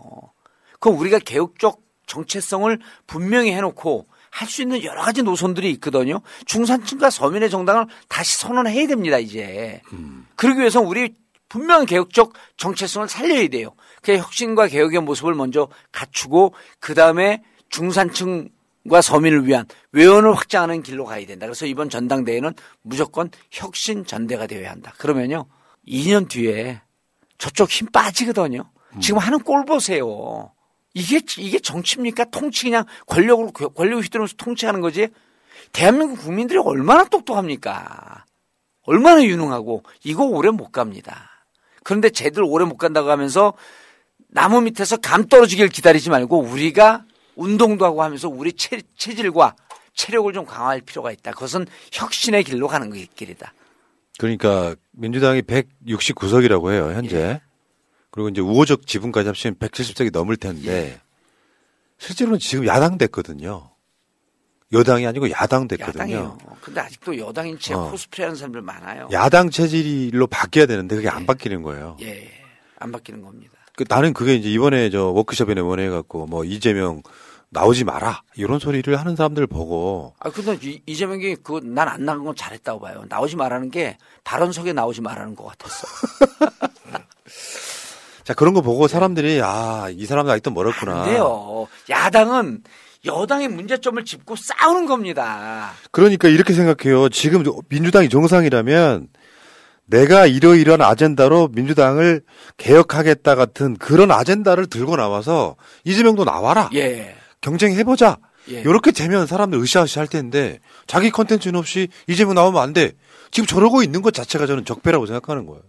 제가 그 말을 받아서 한 말씀만 드리면요. 여러분 사전에서 야성이라고 하는 거를 사전을 쳐보세요. 야성이라고 하는 것은 곧 강력한 투쟁성을 야성이라 그래요. 야성 자체가 야당의 정체성 자체가 투쟁입니다. 투쟁인데 수박을 우리 옛날에 투석전 할 때 수박 던집니까? 참외 던져요? 깨지잖아요, 금방. 투석전에는 싸울 때는 돌멩이를 던지는 거예요. 그러니까 야당은 돌멩이처럼 단단해야 된다. 강력한 투쟁성을 가져야 된다는 거예요. 그게 야성입니다. 사전적 의미에도 좀 충실하자. 알겠습니다. 자, 지금 정청래 의원 방송을 이제 다시 켜실 건가요? 아닌 건가요? 아, 지금 방송이 꺼져 있어요. 예, 위성방송에 여기. 그래서 그쪽으로 또 다시 보내드려야지. 예. 의원님 잠깐만 전화 통화 잠깐만 해보고요. 마무리 한번 해야지. 아, 그래야지 거기 가고. 그렇지, 그렇지. 예. 구독도 하고 그러지. 네, 여러분 안녕하십니까. 이 시대 참 정치인 끝났어, 방송. 우리 방송 끝났는데요. 방송 끝났어. 네네. 지금 방송 키실 거예요? 안 키실 거예요? 어, 저 오늘요, 음. 완전히 지금 풀이 죽고 기가 죽어가지고요. 방송을 다시 켤 어, 힘이 없습니다. 아니, 지금 방송을 켜야지 구독을 하지. 지금 방송 키시고요. 네. 그, 그쪽 우리 몰아드릴게요. 구독만, 구독만 아, 받고 그래요? 이제 꺼. 어. 그럼 그거 믿고 다시 한번 켜봐요. 예. 지금 지금 키세요 지금. 예. 지금 키라고요? 지금 켜서 그 방송 링크를 바로 드리면 되잖아. 그래야지 그래요? 구독을 네. 하지. 아 그러면 아, 알았어요. 우리 또 시키면 시킨 대로 해야지 또. 정의원. 정의원. 여보세요. 예, 정의원. 네네. 지금 방송을 안 키면 구독을 못 해. 그럼 사람들이 구독이 무서워서 장못 닦는다 그래. 아니 구독은 방송 중에만 되는 거예요? 어. 아니 그거 그건 아닌데 네. 방송 현재 그 생- 라이브로 링크를 바로 걸어드릴 수가 있으니까 지금 라이브를 키시라는 거지. 게 좋은 거지. 아 지금 예. 알았어요, 알았어요. 그러면 전화 끊지 마세요. 전화 끊으면 끊으면 안 돼. 전화가 이제 끊기면 안 돼. 인원이 끊기는 거니까. 끊지 마세요. 그냥 하- 지금 지금 준비하세요. 알았어요. 예, 예. 야, 끊지 마시고 자 네. 지금 그러면 어. 방송을 다시 켜겠습니다. 음. 네. 생중계라는 방송 키는 거. 방송 키는데 이게 있잖아 준비하는데 시- 한 40초가 걸리거든요. 아니 걱정하지 마세요. 걱- 걱정하지 마세요. 어. 아 지금 막 키면 돼요? 지금 예. 키시고 우리 스텝은요 지금 그 새로 올라온 동영상 링크를 창에다 걸어 주시면 돼요. XSplit 아세요? 엑스플 알죠? 내가 아 나 그걸로 하거든 지금. 어 전문 방송인이 하는 거잖아. 일단 키세요 일단 그 알았어요. 링크를 바로 걸어드리겠습니다. 그리고 지금 방송을 만들었다라고만 알려주시면은 우리가 이제 네? 어. 아 그래요? 지금 아 바쁘네 지금. 음, 오늘 지금 뭐 하는 건지를 모르겠다. 지금 있잖아. 아, 마음이 막 급하니까 손이 떨려요. 천천히 하세요 천천히. 천천히. 어, 그러니까 저, 나는 그 그런 게 있, 다고 생각하거든요. 그럼 오늘 방송은요 제목이 제목을 달아야 되잖아요. 예. 뭘로 할까? 정청래 당 대표 출마 선언 아니 그건 아까 했고. 한 번 더 하세요. 그러면 어. 여기 있잖아 새날 릴레이 방송. 아, 새날 릴레이 방송. 알겠습니다. 우리 이따가 이제 지금 빨리 만드셔갖고 일단 방을 만드시는 게 중요해. 아 지금 있잖아 막 만들고 있어 지금 조금만 기다려. 손이 벌벌벌 떨린다는. 지금 이제 막 들어갔어요 지금 이제 어, 어. 막 들어갔어요. 열렸어요 지금? 열렸어요 열렸어요. 자 그러면 우리 스텝 가가지고 정청래 의원 TV 가갖고 네. 그 방에 URL을 가져오세요. 조명 켜고 있어요 조명. 음, 조명 켜고 있어. 막 됐어 지금. 어. 막 됐어요. 야, 지금 이제 방, 막 방송이 만들어졌답니다, 여러분. 정청래 의원 방송으로. 자, 지금 이 링크가 빨리 올라와야 되는데. 아 링크요? 아, 링크는 우리가 찾아서 할 테니까 그 신경 쓰지 마시고. 아 지금 막 손이 떨려 바빠 지금. 아 됐어 됐어 됐어 됐어. 이 두 의원님들 왜 이렇게 귀엽니? 막 지금 이제 막 들어오고 있어 지금. 어. 자, 그 링크 하나 빨리 지금 만들어, 어, 링크, 링크, 걸렸어요, 여러분. 채팅창에 정청래 라이브 가기 링크 걸렸으니까 여러분 건너가시고요. 자, 오늘 저 정봉주 의원님. 예. 오늘 고생하셨고요. 예, 예. 다음 주에, 다음, 다음 주에는, 예, 예, 푸나님 있잖아. 예, 그리고 정봉주 봉조사님 있잖아. 예. 저의 진짜 아, 생명의 은인. 아이, 나중에 방송에서 얘기해. 나중에 방송, 방송을 같이 한번 하시자고요. 아, 그러니까 어, 어, 봉도사하고 저를 하고 어. 같이 불러주세요 새날에. 다음 주, 다음 주 월요일, 나- 그럼 나오시던가. 아니 다음 주 월요일 라이브 스토리니까 그 다음에 한번 그 다음 주. 어, 알겠습니다. 그럼 그 다음 주에. 어. 사실은 정봉주 의원이 저랑 방송하는 거좀 두려워합니다. 7월 8일 날 그 일정이나 비오나. 네. 자. 의원은 센 사람한테 두려움증이 있어요. 아, 그만하시고요, 신설이. 그만 그만 뒤에 DS 그만하고. 자, 그쪽 방송 잘 하시고요. 네네네. 어, 다시 봬요. 고맙습니다. 예. 바이바이. 여러분, 저 정청래 라이브 링크 걸려 있으니까 건너가시고 오늘 정봉주 의원은 예. 고생 많이 하셨습니다. 예, 예, 감사합니다. 다음 주에 뵐게요. 예, 진행자가 두 명이서 힘들었어요. 다, 다음 주 밤 9시. 9시. 월요일 밤 9시에 뵙겠습니다. 고맙습니다. 예, 예, 감사합니다. 이게 나라냐 이게 나라냐 우리는 끝까지 간다 촛불이 이긴다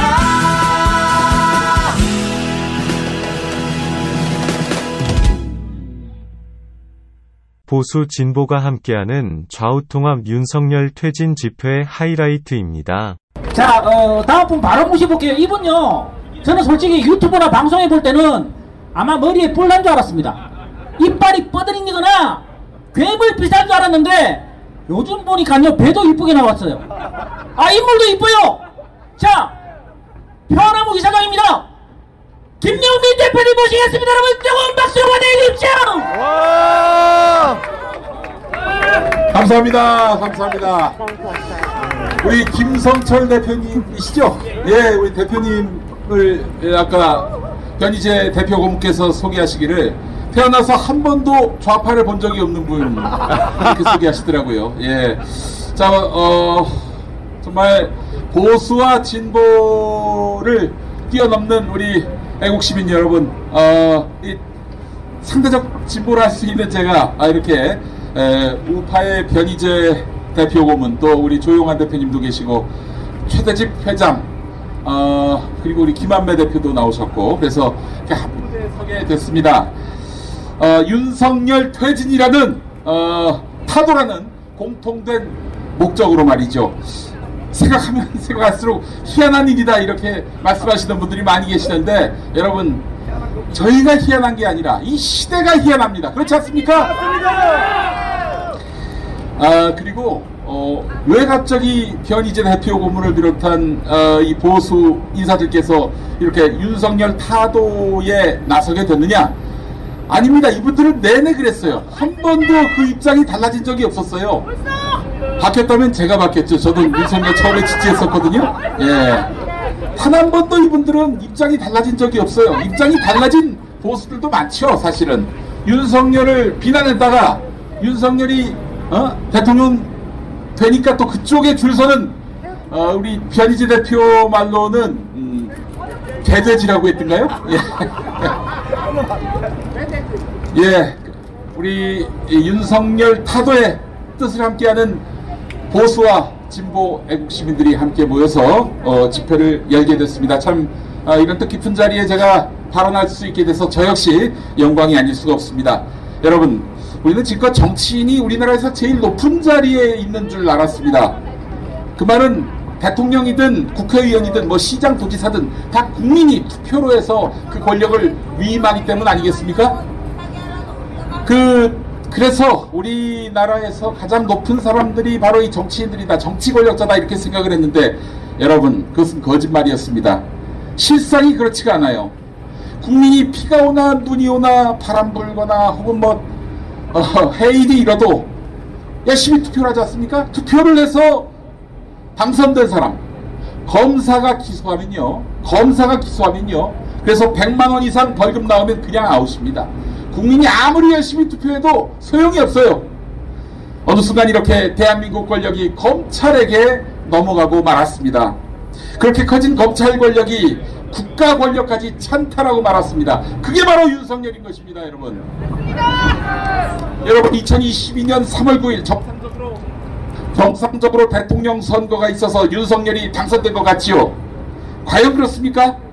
윤석열은 자기를 검찰총장 시킨 대통령을 배신했고 헌법과 법률을 마구 어겨가면서 권력 투쟁을 벌이더니 내 힘을 접수하고는 끝내 대통령이 됐습니다. 여러분 그래서 저는 이것을 검찰 쿠데타라고 규정하는 것입니다. 투표의 형식으로 당선이 된 것 같지만 실상은 쿠데타로 집권한 자가 바로 윤석열이라고 생각합니다. 지금 보십시오. 이 나라가 말이죠. 50 시절 힘께나 쓴다는 자리에 전두환 끈앞풀들이 낙하산 타고 내려가지 않았습니까? 똑같습니다. 전직 검사들의 천하가 됐어요. 평범한 시민을 간첩으로 몰아갔던 전직 검사가 대통령실 공직기강 비서관이 됐습니다. 최악의 공직기강 상태였던 자가 공직기강을 세운다고 합니다. 말이 됩니까?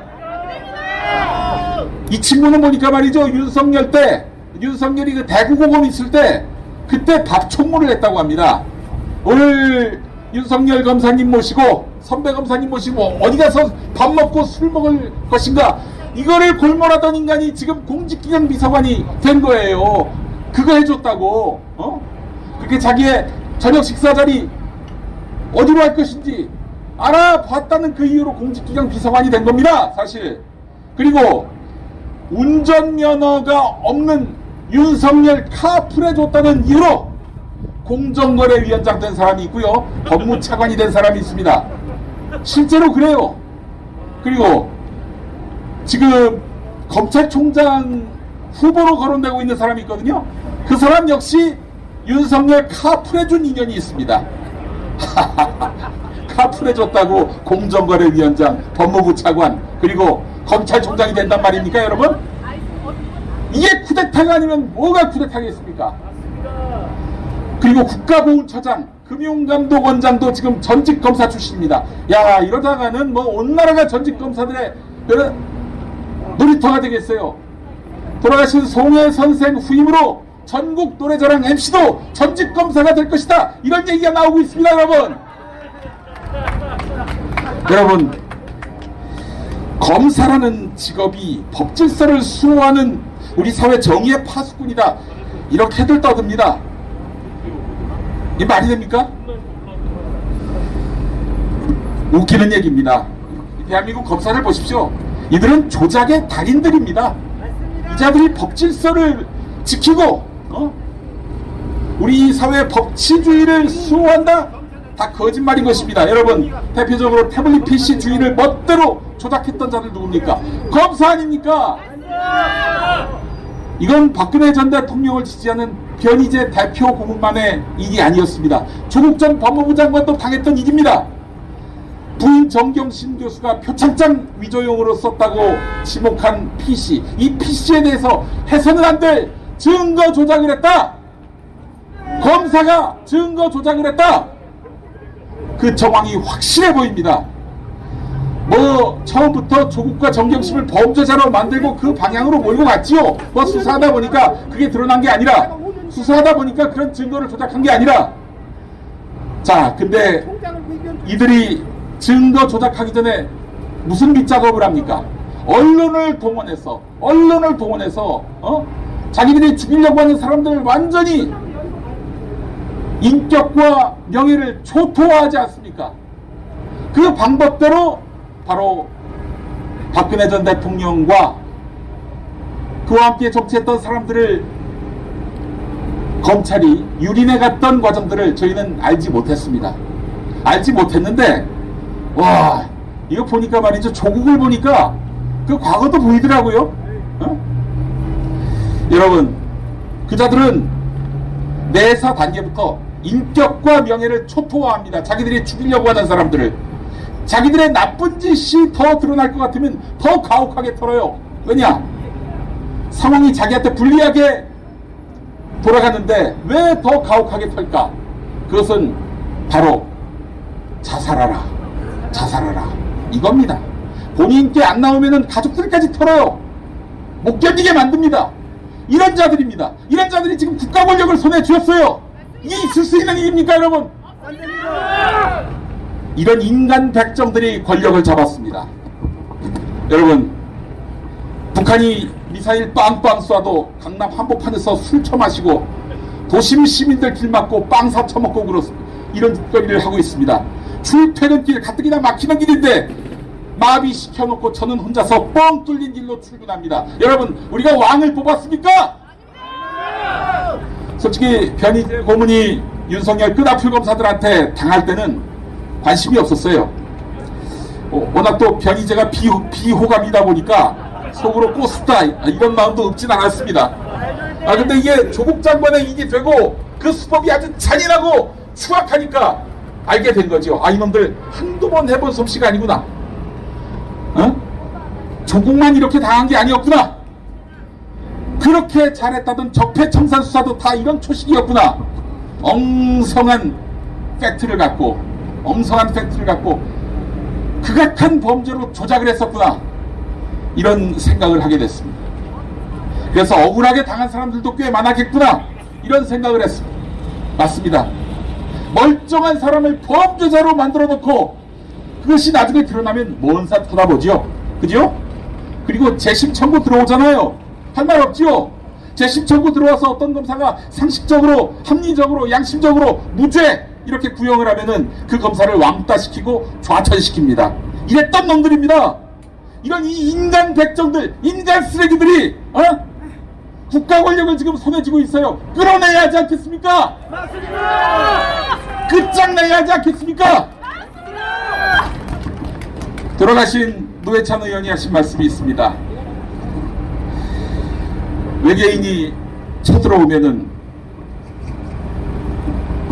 한국이고 일본이고 할 것 없이 지구인들이 나서서 힘합쳐서 싸워야 한다고 그렇습니다. 우리 각자 정치적 성향이 어떠하건 간에 인간 백정, 인간 쓰레기 윤석열을 타도시키고 나서는데 한 마음 한 뜻으로 뭉쳐야 할 것입니다. 안 그렇습니까? 오늘 집회에서 발언 수위가 바로 선다면 상당합니다, 시청자 여러분. 돌아가면 되지요. 지금은 민주주의, 법치주의를 파괴한 놈들에 의해서 대한민국이 장악당하고 말았습니다. 여러분, 지금 경제가 정말 걱정입니다. 아시죠? 휘발유 경유 어떤 동네에서는 3천 원이 넘었어요. 리터당. 아니 제가 IMF 때 말이죠. 휘발유가 1,500원 넘었을 때 이거 진짜 위기가 오는구나 했는데 3,000원이 넘어갔어요. 3,000원이. 환율은 또 어떻습니까? 1,300원은 IMF 이래 지금까지 심리적 저지선이었습니다. 이것도 넘었습니다. 주식은 어때요?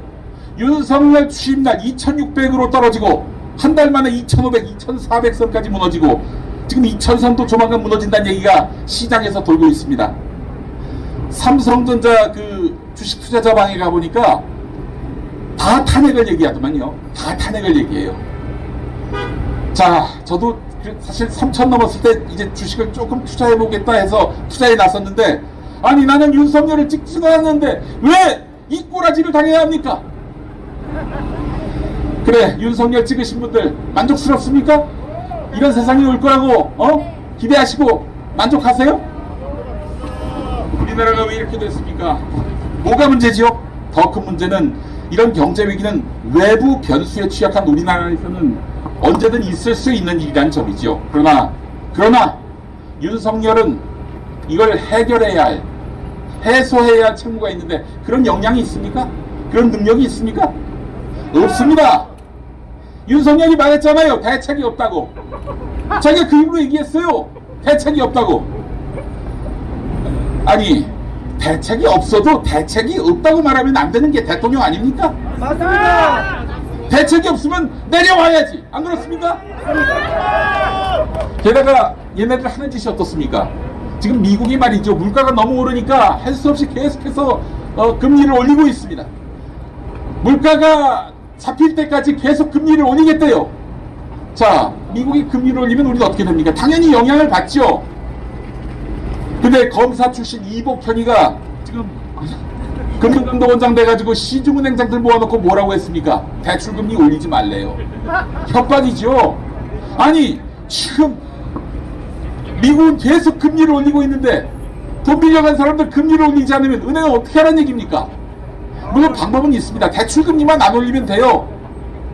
그래서 더 이상 대출을 하지 않거나 혹은 돈 빌려간 사람들한테 조기에 회수하는 거 그 방법이 있겠죠. 그럼 어떻게 되겠어요? 영끌족들 죽습니다. 영끌족들이 죽어요. 자 그런데 지금 그 짓거리를 하고 있어요. 대책이 없으니 그거밖에 할 일이 없는 거죠. 이 전직 검사들 대가리에 똥으로 가득 찬 이 전직 검사들이 할 수 있는 일이 고작 이런 거밖에 안 되는 겁니다. 대책이 이런 거밖에 없는 거예요. 맞습니다. 아 정말 참 얘네들은 저 답이 없는 친구들입니다, 여러분. 그래서 어, 정말 여러분들께 간곡하게 호소 드리지 않을 수가 없습니다. 아, 이제 윤석열 타도는요, 어떤 우리 선택의 문제가 아니라 우리가 살기 위한 생존의 문제가 됐다는 점입니다. 안 그렇습니까, 여러분? 근데 언론들 어떻습니까? 이미 윤석열에게 애완견이 됐습니다. 이 자들은 여러분들의 피눈물을 보도하질 않아요. 그냥 태평 시대가 왔다, 요술 시대가 왔다 이러고 있어요. 맞습니다. 누구도 여러분의 위기에 귀 기울이지도 않고 주목하지도 않을 겁니다. 이 기레기들은 그렇습니다, 여러분. 여러분, 자 시간이 좀 지나면은 나아질까요? 미국의 물가가 잡히고 뭐 그래서 뭐 금리가 안정되면은 좀 나아질까요? 주식 어떻게 할 겁니까, 여러분? 아니,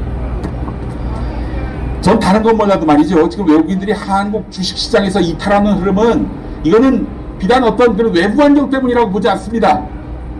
변희재 대표 고문이 말하듯 이 나라의 실질적인 지배자는 김건희입니다. 지금 이 나라의 위기는 김건희를 통제할 사람이 아무도 없다는 데 있습니다. 안 그렇습니까, 여러분? 그러니 대한민국 주식시장에서는 이 게임이 정의롭지 않을 것이다라고 생각하는 외국인들 내 돈 물어봐야 주가 조작이 횡행하는 이 나라에서 나의 권리가 이득이 보장될 수 없을 거라고 생각하는 이런 외국인들이 다 돈을 찾아서 해외로 나가고 있습니다. 안 그렇습니까 여러분? 이걸 방치하는 국가 권력도 사악하지요. 주가 조작하는 사람도 사악하지만 근데 지금 김건희의 주가 조작에 대해서 검찰이 제대로 응징하려고 하고 있습니까? 처벌하려고 하고 있습니까? 무혐의로 가려고 하지 않습니까 여러분? 윤석열과 그 끈앞을 검사들이 말입니다. 자 여러분 이, 이런 것도 역시 기자들이 보도 안 할 겁니다. 조국 집 앞에서 짬뽕 짜장면이나 찾던 그자들한테 뭘 기대할 수 있겠습니까? 김건희 여사님 패션이나 관심 갖는 이자들한테 무슨 희망이 있겠습니까 여러분? 우리 애국 시민들은 이 현실을 정확하게 간파해야 합니다. 김건희 주가 조작의 정의로운 해결 없이는 이 주식시장 추락하고 있는 주식시장을 바로잡을 수 없고 또한 수습할 수가 없다는 점을 우리는 분명히 알고 있어야 합니다. 분명히 인지하고 있어야 합니다.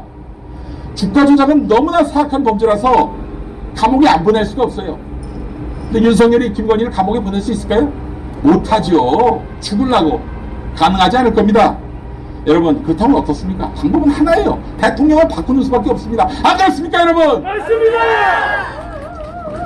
1,400만 정도가 지금 주식 투자하신다고 그러는데 1,400만 국민의 이익을 관철하는 일은 윤석열 타도밖에 없습니다 여러분. 맞습니다.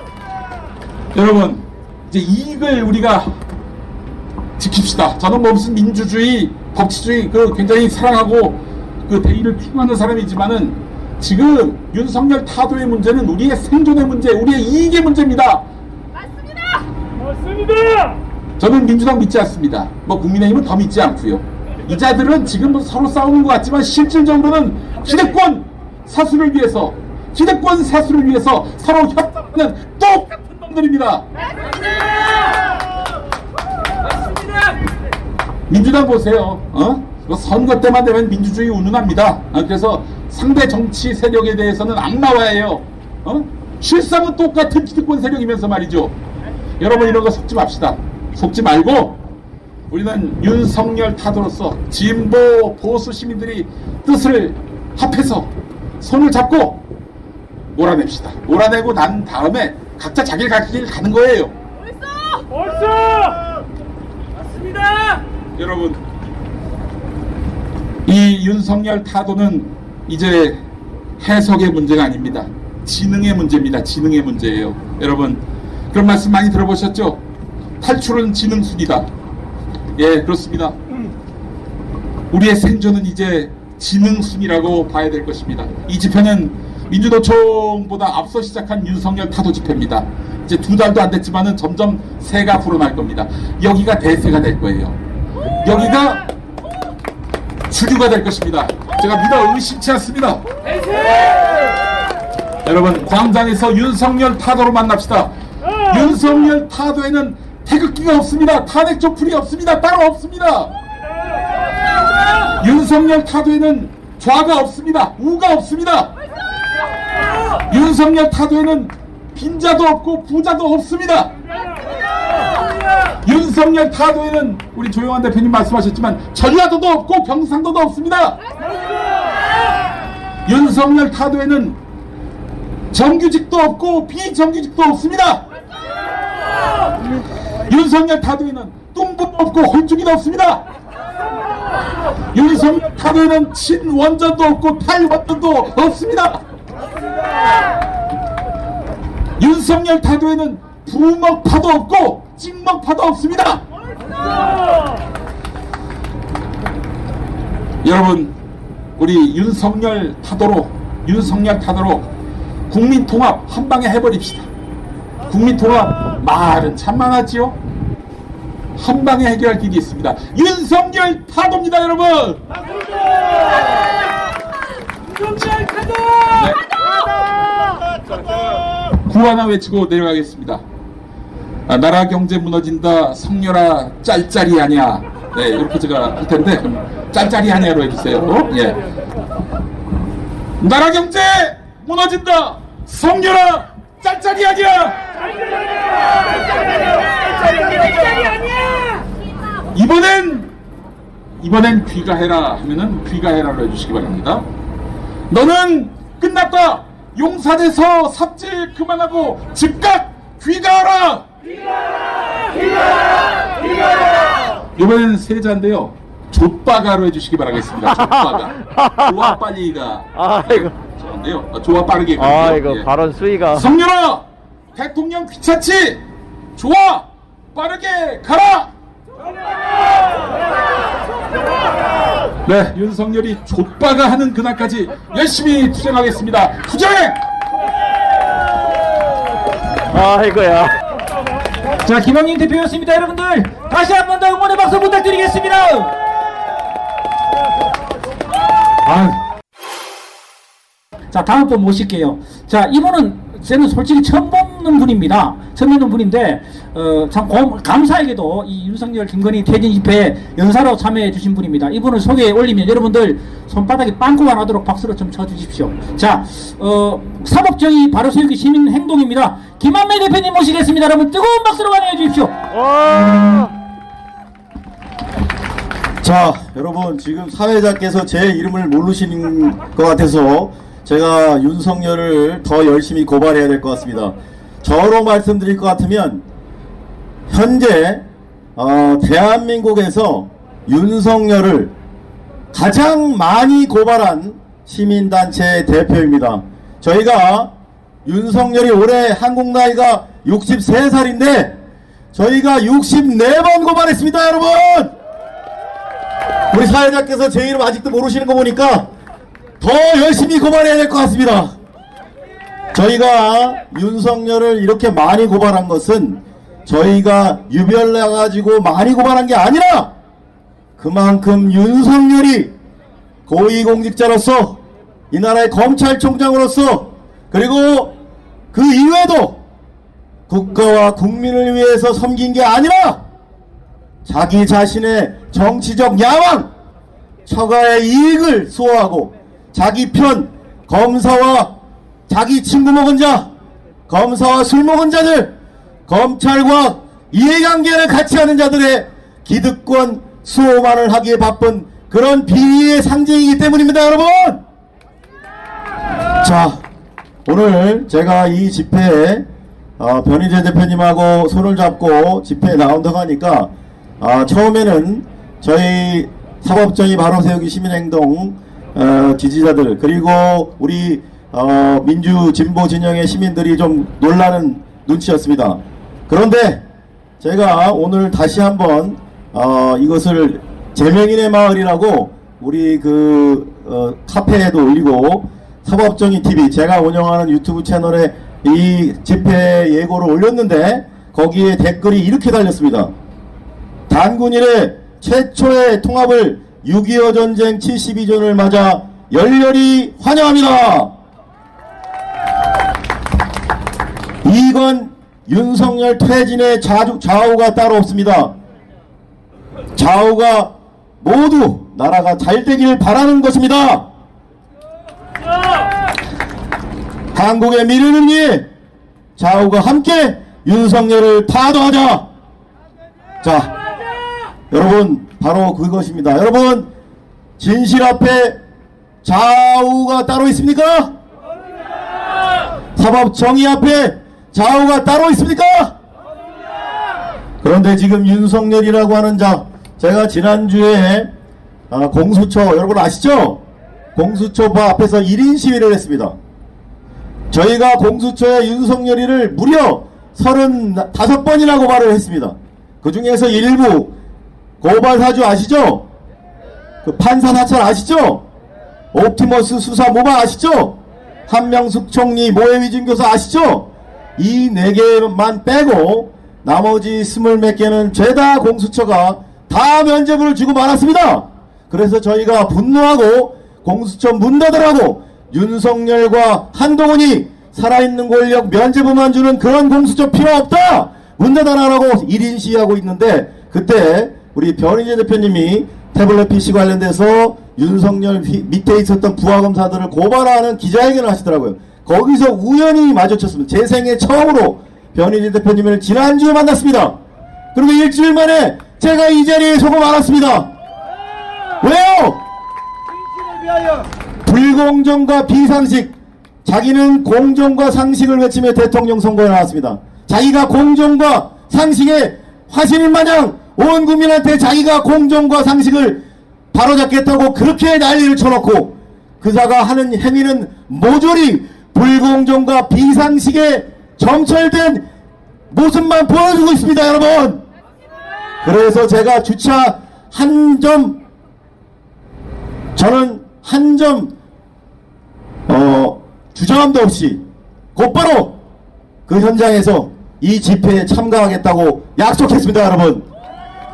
제가 오늘 앞전에 어, 세 분이 말씀하셨던 것을 어, 제가 한번 탄핵 마일리지라는 어, 것으로 저희 어, 사법정의 바로세기 시민행동에 제가 공지를 했지만 제가 12가지를 좀 제목만 정리해 왔습니다. 여러분들 한번 들어봐 주십시오. 지금 윤석열이 취임한 지 불과 얼마 됐죠?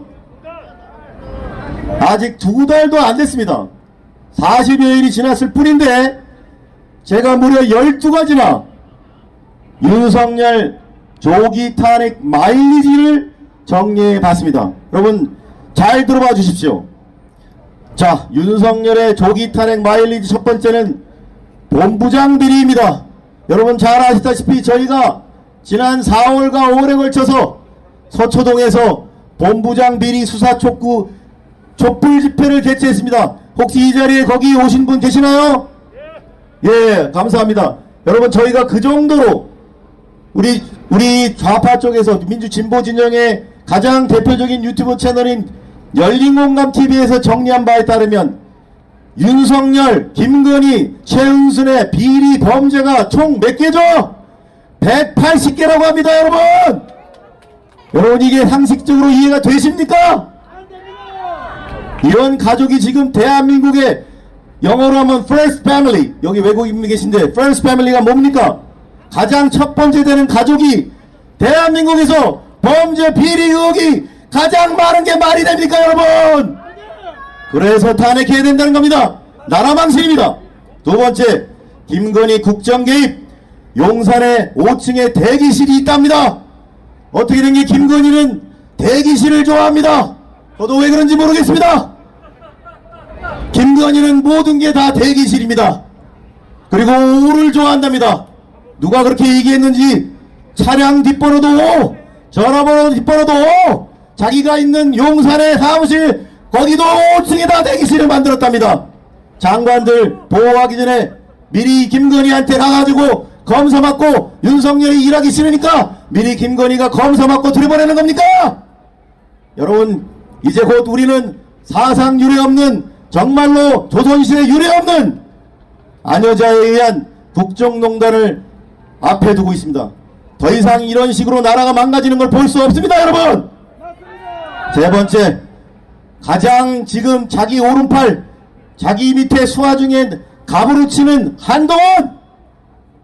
이자는 누구입니까? 2년 동안 자기 전화기 비밀번호 2년 동안 버팅기고 안 깝니다.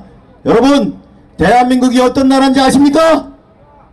전화기 잘못을 저지르고 범죄 혐의를 받더라도 2년 동안 아이폰 비번 안 까면 면제부 받고 이 나라의 법무부 장관이 되는 나라입니다. 여러분 모두 아이폰 바꾸세요. 잘못하시고 아이폰으로 바꾸세요. 검찰이 여러분 못 건드립니다. 다 무죄 받으십니다. 아이폰으로 바꾸세요. 대한민국이 그런 나라가 됐습니다. 이자가 지금 소통령이라고 하는데 정작 자기는 조국 여러분 그대가 조국 영화 보신 분 계십니까? 거기 보면 이 윤석열과 한동훈이 처음에는 조국 권력형 비리라고 하다가 나오는 게 없으니까 사모펀드 나오는 게 없으니까 나중에 뭐가 있습니까? 어 이 이름 없는 집안 내 표창장 가지고 온 나라를 멍설하게 만들었습니다. 그 입시밀이라고 했는데 허위 어쩌고 했는데 얼마 전에 PD 수첩 여러분 보셨습니까? 한동훈의 딸이 경기도에 있는 모 지역아동센터 봉사처에다가 자기가 하지도 않은 미래에 있는 한동훈의 딸은 시간여행장입니까? 타임머신 타고 다닙니까? 어떻게 된 게 7월 26일까지 미리 다 했다고 사인 확인까지 했습니다 여러분 한동훈에 따라 이렇게 허위 경력 쌓기 거기다가 모달라서 논문 대필 거기다가 허위 논문 돈 주고 대필시키고 심지어는 지금 한동훈이 미국 간다고 합니다. FBI에 간다고 합니다. 자기 처형이 교포들한테 돈 주고 입시과 정지 받다가 문제되니까 FBI 수사당할까봐 자기 조카들이 시대에 들어갔는데 미국에서 입학 시도당할까봐 그래서 FBI에 가는 겁니까 한동훈이? 도대체 나라에 산적한 혈안이 많은데 이 소통령이라고 하는 한동훈이는 뭐 하는 겁니까? 조금만 때려잡고 한동훈이는 봐주는 겁니까? 이래서 탄핵 사유입니다. 한동훈이 비리도 타도해야 됩니다. 네 번째 아까 말씀하셨지만 정부 요직에 있는 주요 자리들 보면은 죄다 검찰 출신입니다. 청와대에 있는 비서관들 죄다 자기가 데리고 있던 복두기 등 전부 다 검찰 출신 아까 말씀하신 20원도 부족하고 총 16명이 나오고 있습니다.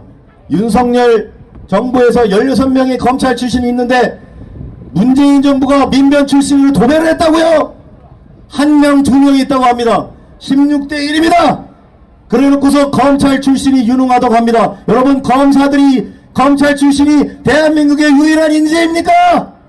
근데 왜 온통 청와대 대통령실 정부 요직 장관 심지어 금감원장 공정위 죄다 국세청장까지 전부 검찰 출신으로 처발라가지고 대한민국을 검찰 왕국으로 만드는 겁니까 여러분? 이게 바로 탄핵사입니다. 그리고 삼권 분립을 타, 파괴했습니다. 인사검증단을 만들어가지고 법무부 한동훈 밑에서 심지어 대법관 헌법재판관도 자기들의 입맛에 맞는 사람들로 채운다고 합니다. 윤석열과 한동훈이 왜 인사검증단 만드는지 저는 그렇게 생각해 봅니다. 헌법재판관도 자기들 입맛에 맞는 인간들을 뽑아야 탄핵 막을 수 있을 거 아닙니까 여러분? 박근혜 학습 효과입니다. 윤석열도 자기도 끌어내릴 것 같으니까 헌법재판관들 지들 입맛에 맞는 사람들 대법관들 자기들 입맛에 맞는 사람들로 채워서 자기들 탄핵 안 달려고 그러는 거 아닙니까 여러분 이게 바로 어떻게 된 게 행정부 소속 검사가 사법부 소속 판사들을 검증합니까? 이게 삼권 분립, 분립 반헌법 행위 아니고 무엇입니까 여러분? 다음 윤석열 다누림건설 들어보십니까 여러분? 여러분 이게 말이 됩니까? 갈수록 점이 가격입니다. 취임한 지 얼마나 됐다고? 알 수 없는 이름도 없는 다누리 검사이라는 직원 두 명이 무려 수십억에 달하는 인테리어 공사 대통령실 공사를 따냈습니다. 이걸 소유한 자가 안 뭐라고 하는 자인데 얼마 전 시민 열공에 나온 취재에 따르면 무려 몇 개죠? 480개라는 무려 허위 유령 법인을 소유하고 있는 자가 이 업체를 가지고 있다고 합니다. 이런 비리 업체들을 대통령실 인테리어 공사를 하고 있습니다 여러분 나라의 열쇠가 새고 있습니다 여러분 여러분 빠르게 가겠습니다 그러면 무리한 무리한 민영화 여러분 전기 수도 그리고 공항 철도 의료 민영화하면 어떻게 되는지 아십니까? 미국처럼 됩니다.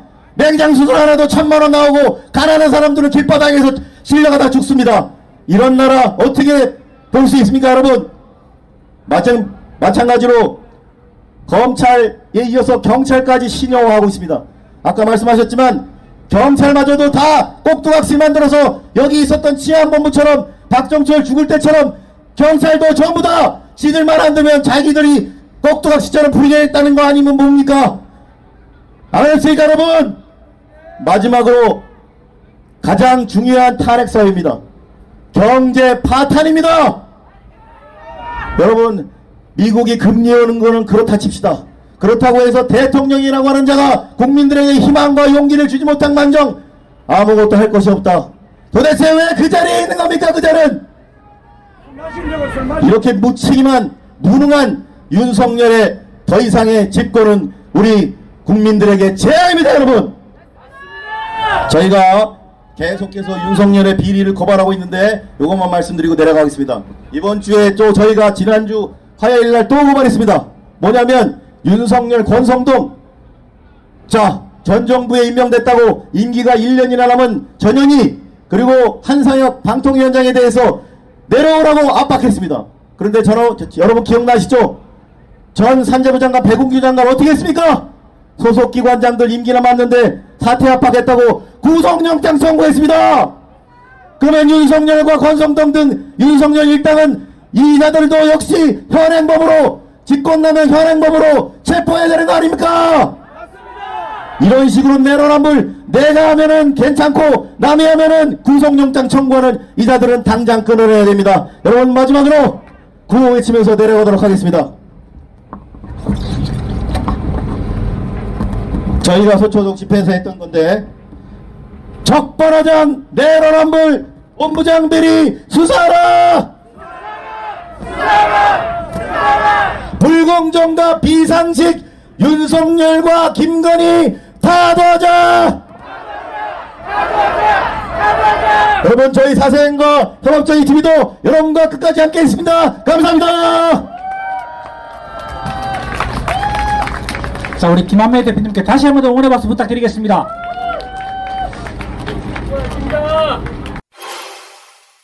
굉장히 욕을 많이 들었던 분이세요. 예. 의사협회 회장할 때도 욕 들어먹고 아스팔트 투쟁할 때도 욕 들어먹었는데 이분은요 어떤 투쟁을 하시든 목숨 걸고 하시는 분입니다.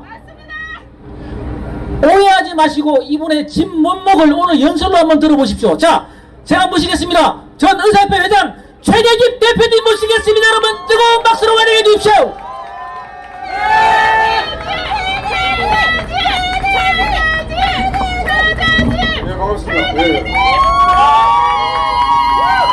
네, 반갑습니다. 아, 날씨가 아, 31도를 오르내리고 있습니다. 아, 매우 덥습니다. 아, 그래서 어, 너무 많은 말씀을 장시간 드리기는 힘들 것 같고 아, 몇 가지 말씀을 드리도록 하겠습니다. 오늘 우리가 이 더운 무더운 날씨에 아, 이렇게 서울역 앞에 모인 것은 저는 가- 단순히 말해서 간단히 말해서 진실에 충실하기 위해서 진실을 바로 세우기 위해서 모였다고 생각을 하고 있습니다. 윤석열이가 윤석열이란 사람이 대통령직을 수행하고 있는 윤석열이라는 사람하고 그 처 김건희가 미워서 나온 건 아니라는 것이죠. 누군가 미워서 이 무더운 날씨에 시간을 내서 서울역에서 2시간, 3시간 집회를 하고 있을 만큼 우리 대한민국 국민들은 한가한 사람들이 아닙니다. 우리는 거짓말을 해서 나라의 국가 시스템, 운영 시스템을 완전히 붕괴시키고 이 나라를 뒤집어 놓은 어, 그런 윤석열의 잘못을 분명하게 국민 여러분들께 아주 간단하게 알기 쉽게 말씀드리고 그 죄를 물어서 이 잘못된 정의가 무너진 이 사회를 바로 세워야 되겠다 이런 분명한 목표가 있습니다. 여러분 기독교인이시든 기독교인이 아니든 나중에 우리가 생을 마감하고 하느님 앞에 가서 심판을 받는다는 그런 이론이 있지 않습니까? 기독교상의 이론이. 근데 그 심판은 어, 저도 아주 초보적인 부실한 기독교인으로 어, 가끔씩 공부를 하고 있습니다만 그 심판은 하느님 앞에 불려가서 자기 죄의 목록을 판관이 쭉 나열하면서 당신은 이런저런 죄를 지었으니까 지옥이고 당신은 천국이고 이런 게 아니라고 합니다. 키에르케고르라는 철학자의 해석입니다. 하느님 앞에 가서 하는 심판은 하느님의 앞에 앉아 계시고 내가 아무런 속박도 없이 그냥 가서 내 평생 살아와 평생 살아오면서 했던 일들 그리고 내가 생각하고 의도했던 그런 바를 있는 그대로 평생의 것을 자기 스스로 보는 것이 바로 하느님 앞에서 심판이라는 거예요. 우리가 기독교, 기독교를 믿든 안 믿든 이 말은 사실 얼마나 무서운 말입니까? 내가 생각했던 것, 내가 의도했던 것, 내가 실제로 행했던 것, 이것을 있는 그대로 보게 되면 그게 바로 사실과 진실 문제입니다. 스스로 내부 양심의 목소리, 그리고 내 앞에 앉아있는 신, 바로 그 신의 어떤 눈동자를 보면서 알아서 자기가 걸어서 천국으로 가고 자기가 걸어서 지옥으로 가게 돼 있다는 거예요. 그래서 우리가 세우려는 진실은 한 사람의 인생, 우리 국가 전체의 운명, 한 민족 전체의 어, 최종적인 어떤 여러 가지 어, 말과 행동들의 최종적인 어떤 그 어떤 결과물들에 대한 어, 심판으로서 그, 서- 그 진실은 어, 그만큼 중요합니다. 그래서 우리는 진실을 바로 세우고 사실을 바로잡고 그리고 진리라는 말이 있습니다. 진리의 빛을 바로 세우기 위해서 이 자리에 놓인 것이고 모인 것이고 바로 그것을 위해서 어, 윤석열 현재 대통령을 어, 맡고 있는 사람의 어, 사퇴를 어, 요구를 하고 있는 것입니다. 윤석열에 대해서 세 가지 예, 점에 대해서 말씀을 드리겠습니다. 먼저 윤석열은 원래부터 대통령이 되면 안 되는 사람이었습니다. 그 말을 2017년 1월 초부터 올해 지금까지 7년째 계속 해오고 있습니다. 그런 소수의 어떤 사람들이 계속 있어 왔습니다. 저 역시 2017년 1월부터 특검의 조작 수사, 위증 교사, 증거 조작, 부당한 법리 등등을 계속 지, 지적하면서 특히 제가 2017년 2017년 3월 초에 당시 윤석열 특별 특별 어, 검사 수사팀장의 형사 피의자와의 동거 문제를 제가 먼저 제일 먼저 공개적으로 거론을 했었습니다. 요즘에 그런 문제를 가지고 누구가 누구를 고발을 했다고 뭐 그런 얘기를 들었는데 그런 분을 고발하려면은 2017년 벌써 5년 6년 전에 공개적으로 지금 동영상이 다 돌아다니고 있어요. 그 동영상이 최대지휘부터 고발해야 되는 거 아닙니까? 윤석열은 대통령이 되어서는 안 될 뿐만 아니라 앞에서 여러 가지 태블릿 PC의 어떤 중고 저장 문제 여러 가지 문제를 말씀해 주셨는데 어, 한마디로 규정하자면 대한민국의 법치를 파괴한 중대 범죄자입니다. 따라서 무슨 대통령직을 수행하면서 이런 정책 저런 정책을 수행하고 이런 대통령의 언수를 통해서 이건 잘하고 저건 못했기 때문에 비판하고 이런 차원의 게 아니란 말이에요. 거기에 그 중대 범죄에 대해서 상응하는 책임을 지고 그에 대한 합당한 죄값을 치러야 되는 사람입니다. 그리고 그 중대 범죄의 수준은 우리나라 대한민국 이 소중한 대한민국 자유대한민국의 정상적인 국가 운영을 완전히 흩뜨려버린 국가 체제를 붕괴, 붕괴시켜버린 그러한 악행이기 때문에 그러한 중범죄이기 때문에 저는 윤석열을 국가의 적이라고 칭하고 싶습니다. 국적 1호입니다. 국보 1호는 저기 남대문이고요.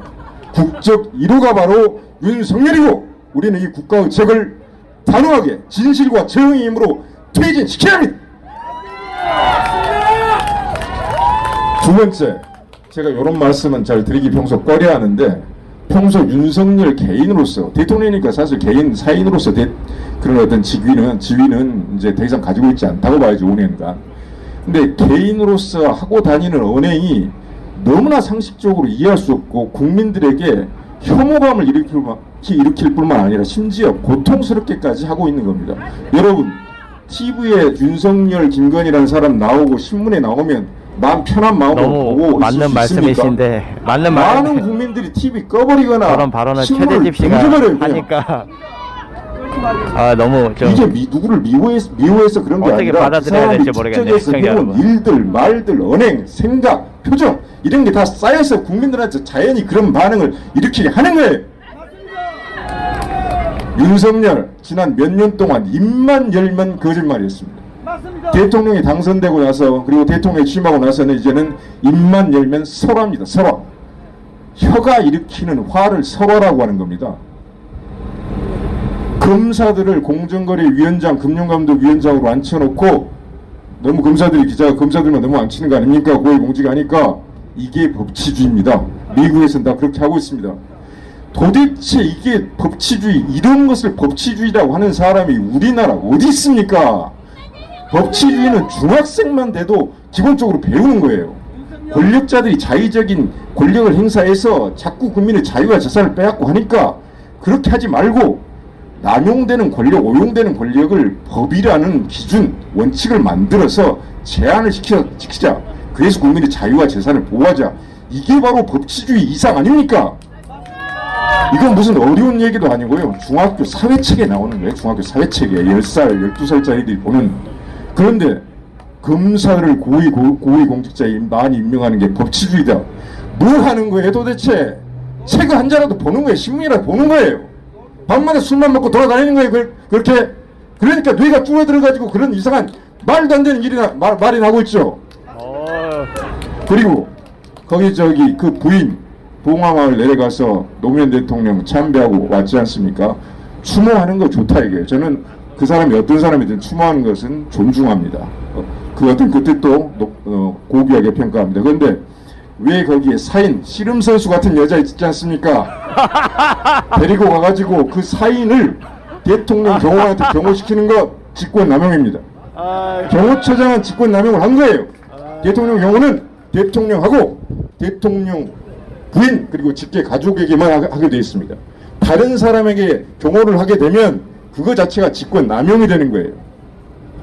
그래서 그 일에 대해서 기자가 물어봤지 않습니까? 또 뭐가 그렇게 공부도 안 하고 생각도 안 한 사람이 자신이 있는지 날마다 출근하면서 기자들하고 뭐 미리 정해놓은 것도 없이 기자회견을 하고 있어요. 무식하면 용감하다고 하는 겁니다.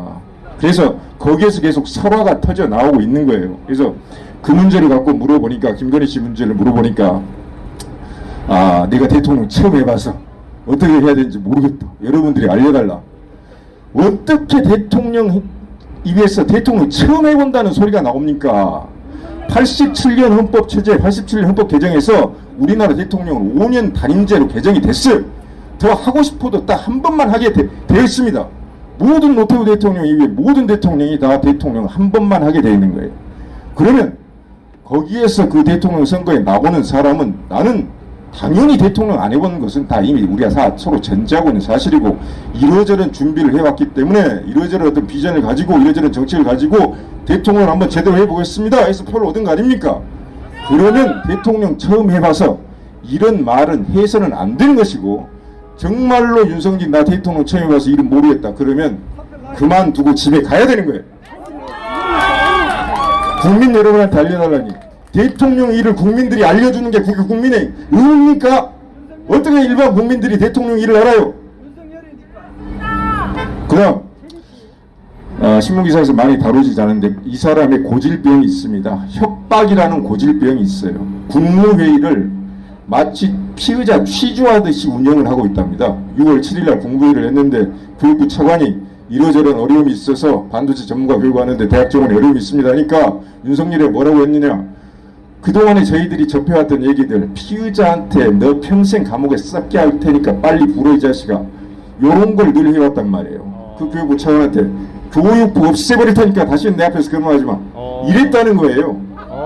국무회의를 피의자한테 중대한 어떤 폭력적인 위협, 협박하듯이 운영을 하고 있는 사람이 윤석열입니다. 이게 대통령 리더십입니까? 이게 우리를 대표하는 지도자의 모습입니까? 윤석열을 찍든 찍지 않았든 이런 무도하고 폭력적이고 협박하고 이런 사람이 우리의 대통령이라는 것이 저는 너무나도 부끄럽고 이 나라가 우리가 너무나 잘못된 선택을 했다 하는 그런 말씀을 드리겠습니다. 그 외에도 사과가 너무 많은데 어, 더 말씀드리지는 않겠습니다. 그 마지막에 정책 문제를 몇 가지만 말씀드리겠습니다. 외교 정책 어, 대통령 취임하자마자 바이든 미국 대통령하고 한미 정상회담 했죠. 성과라고 막 이야기했습니다. 그런데 이 정상회담은 아무런 성과가 없었습니다. 덕담 수준 이야기를 했고 그 이전에 문재인 대통령, 그 이전에 박근혜 대통령 했던 것보다 훨씬 더 못한 어, 그런 어떤 예의 차리는 수준의 덕담만 받고 끝났어요. 그- 그럼 재미는 누가 봤냐? 미국 정부가 다, 미국 민주당 정부가 다 봤습니다. 확실하게 챙긴 거 삼성 등 대전 대기업으로부터 수십 조 투자 약속 딱 받아서 문서에 도장 찍고 갔습니다. 그래서 바이든 대통령이 온 거예요. 이게 지금 뭐가 어느 신문사설 조선일보인가 뭔가 여기 조중동 있지 않습니까? 뭐 경, 뭐 안보와 외교가 이제 서서히 바로 잡혀 가, 어, 가는 뭐 출발점이 되고 있다. 그게 바로 잡혀가는 출발점입니까? 역대 대통령 누구나 했고 더 못했고 오히려 우리나라 대기업들이 우리나라도 힘들어 죽겠는데 미국에서 수십조 투자를 하고 그 다음에 안보 북한이 중장거리 미사일 여섯 발 쐈어요. 막 쐈습니다. 축포 쏘듯이. 그의 대응을 어떻게 했습니까? 지대지 미사일 여섯 발 우리도 쐈어요. 이게 안보가 정상화되는 과정입니까? 그게 무슨 의미가 있어요? 저쪽에서 여섯 발 핵미사일을 쏴야 되니까 우리가 지대지 미사일 여섯 발쏜 게 그게 무슨 새로운 정부의 새로운 정책입니까? 무슨 의미가 있는 거예요? 정말로 북한의 핵무기에 대한 대책을 세우려면 전술핵을 다시 가지고 오든지 핵무장을 하든지 뭔가 있어야 될 거 아닙니까? 다른 정책이. 여섯 발 쐈다고 그게 안보가 정상화되어 가는 과정입니다. 정책이 없다는 얘기죠. 대응책이 없다는 얘기죠. 경제 문제는 아까 말씀하셨지만은 아, 본인이 실토했습니다. 물가가 폭등을 하고 금리가 폭등을 하고 그리고 환율이 오르기 환율이 폭등을 하고 주가는 폭락하고 있습니다. 지금 서민들 일반 국민들이 이것 때문에 너무나 힘듭니다. 신용금리, 주택담보대출금리 오르고 일반 가게를 담당하는 주부들이 매일매일 이거 생필품 살 때 물가 그 오른 물가를 체감을 하고 있어요. 자동차 운전하는 분들 지금 기름값 어마어마하지 않습니까? 그리고 주식 투자 조금이라도 사놓은 분들은 어마어마하게 지금 다 빠져버렸어요. 어디 물타기 할 돈도 없습니다, 이제는. 그래서 이 어떤 엄청난 정책이든 사실은 어느 정부도 사실 이 쉽게 어, 해결책을 효과적인 해결책을 내, 내기가 어려운 굉장히 난제인 건 맞아요. 그러면 그 앞에 어떻게 되겠습니까? 사실 물어보니까 기자들한테 근본적인 방도가 없습니다. 대통령이 한 말은 아니고 그래서 어, 경제 문제에 대해서 이 정도 말씀드리고 어, 무능입니다. 무능. 무능한 것 말씀드리고 제가 정책 문제는 이것은 좀 잘했고 이것은 잘못됐고 그런 차원에서 저는 논의를 할 생각도 없고 할 필요도 없다고 생각합니다. 한 가지 비유를 드리겠습니다. 사악한 악당이 한 마을의 대표자가 됐습니다. 폭력적인 힘을 동원해서 했던 주민 마을 주민들의 선출에 의해서 뽑혔던 마을 대표자가 됐어요. 그래서 그 사람이 몇 가지 주민들 어려운 거 해결해 줬다고 그 사악한 악당을 우리의 계속 대표자로서 인정하고 그 사람 찬양하고 지지하고 그렇게 계속 갈 겁니까? 그 마을을 그렇게 아름답게 사람들이 도덕적으로 정말 착하고 정의롭게 살 수 있도록 만들어 놓은 선조들한테 선조들을 어떻게 볼 겁니까? 얘들은 뭐라고 가- 교육할 거예요? 그래서 강론적 정책에 대해서는 관심을 두지 마시고 주실 필요가 없습니다. 그리고 못할 수밖에 없어요. 그런 거짓말쟁이는. 이 잘못된 정권을 만들어낸 바로 이 사람을 우리가 어, 단죄하고 바로 세워야 됩니다. 이 나라는 정의가 무너져버린 나라예요. 정의의 최후 보일인 법정, 정의의 최후 보일인 법정 정의부터 가장 먼저 무너졌습니다. 누가 무너뜨렸느냐? 윤석열 일당이 무- 무너뜨렸어요. 그러면 선거라도 해서 그걸 바로 잡아서 그 다음 법정 정의를 바로 잡아야 되는데 선거도 선거에서도 완전히 정의가 무너져 버렸습니다. 윤석열이 당선된 게 정, 선거에서 정의가 완전히 무너져 버린 거예요. 어떻게 윤석열 같은 사람이 대한민국 대통령이 될 수가 있습니까? 여러분 상식적으로. 물론 우리 과거 역사를 보면 별의별 사람이 왕도 되고 지도자가 됩니다. 무인 정권 시대 때 이유민이라는 사람 한번 생각해 보세요. 이유민, 의종우 허리를 꺾어서 왕을 직접 죽이고 왕이 최고 지도자도 있습니다. 하지만 그건 옛날 얘기고 지금 우리 민주사회에서 아, 그런 어떤 선거에서 정의도 우리는 결국 때문에 법정에서 정의도 실패했고 선거에서 정의도 실패했고 그 어디에서 우리가 정의를 세워야 됩니까? 거리와 광장밖에 없습니다. 그래서 오늘 여기 모신 분들이 중요한 것이고 우리가 이러한 목소리들을 계속 내서 저는 오래 걸리지 않을 것이라 생각합니다. 수개월 이내 100만 명의 국민이 광화문 광장에 모여서 윤석열의 잘못을 분명하게 꾸짖고 당신은 대통령 자리에서 내려와서 당신이 그간 그간 범한 법치 파기의 중대 범죄에 대해서 죄값을 치르고 당신이 있어야 할 곳으로 가야 된다. 그 이야기를 해서 정권을 교체를 시키고 교체란 말도 참 너무 저기 좋은 말을 썼습니다. 정권을 교체를 시키고 그 다음에 선거를 통해서 정의를 바로 세우고 그 새롭게 선거를 통해서 내, 만들어진 정의를 바탕으로 해서 최종적으로 법정에서 정의를 바로 세워서 이 대한민국을 정의로운 나라로 반드시 거듭나게 만들어야 된다는 점을 말씀을 드리겠습니다. 감사합니다.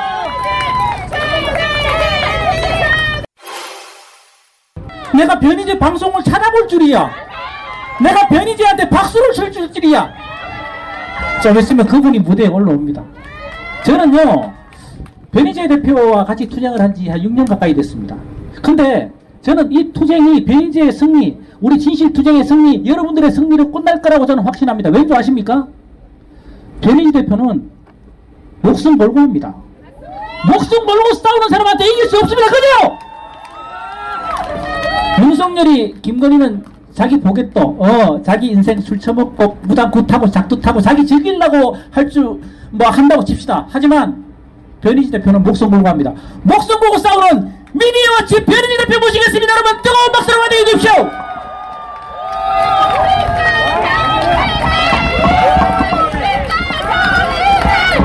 네. 어, 최, 저 말씀드리겠습니다. 최근 아마 이 윤석열 집권 이후에 개최되는 각종 집회 중에서 보수 집회 다 포함해서 지금 저희 광화문에는 보수파리들의 윤석열 차량 집회가 지금 벌어지고 있는데 다 합쳐서 오늘 우리가 제일 많은 분들이 모이신 것 같습니다. 그럴 수밖에 없겠죠. 저쪽은 한쪽만 모이는데 우리는 사방팔방에서 좌우 관계없이 중간층 관계없이 윤석열이라는 희대의 악당을 타도하기 위해서 다 모이기 때문에 우리가 주류가 될 수밖에 없겠죠. 그리고 아마 뭐 이제부터는 제가 뭐 민주당 지지자십니까 이렇게 확인 안 하겠는데 뭐 상당수 지금 민주당 지지분들이 오셨을 텐데 아까 우리 김성철 사회자가 말씀하신 대로 내가 변희재를 응원할 줄이야. 어? 그런 걸 넘어서 변 대표님 최대집과는 어울리지 마세요.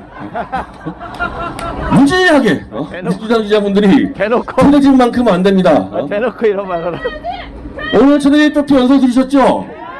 아마 이 민주당 지지자들은 저보다도 최대집 대표가 더 악당스러웠을 텐데 그런 거는 관계가 없고 지금 여러분들은 하나만 판단하면 됩니다. 누가 윤석열을 가장 살벌하게 공격해서 누가 제일 먼저 끌어낼 수 있냐? 그것만 보시면 되는 것 같아요. 자, 오늘 우리 김영미 사장이 목사고시 때문에 사실은 이 집회 준비를 참여 못하고 그냥 이제 연사로만 참여했는데 저희 보수 쪽에 나온 연사가 이제 다섯 명인데 이 다섯 명 한 명 한 명이 보수 쪽에서 볼 때는요 함부로 보수 내에서 어쩌고 저쩌고 할 수 있는 사람들이 아니에요. 아까 최대집 회장 저기 조용한 오는 방송 보수 아스팔트 운동의 선각자들입니다. 그리고 김성철 사회자 저 턴라이트 강민 대표 탄핵무효 투쟁에 최전방에 나갔던 사람들이고 그래서 보수가 지금 솔직히 말씀드리면요 99%가 완전히 변절해버렸습니다. 3년 전 4년 전 중앙지검 앞에서 윤석열 조작날조 검사 처단하자고 얘기했던 사람들의 99%가 지금 윤석열 만세를 부르고 있어요.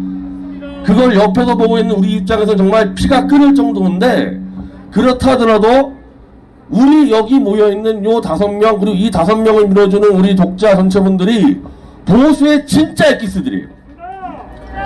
저 바깥에서 윤석열 만세 부르는 놈들이 가짜고 우리가 진짜기 때문에 실제로 만약 보수 내에서 윤석열 문제로 내전이 벌어진다? 하루 만에 제압 가능합니다. 하루 만에. 한방감도 안 되는 애들이에요, 보수.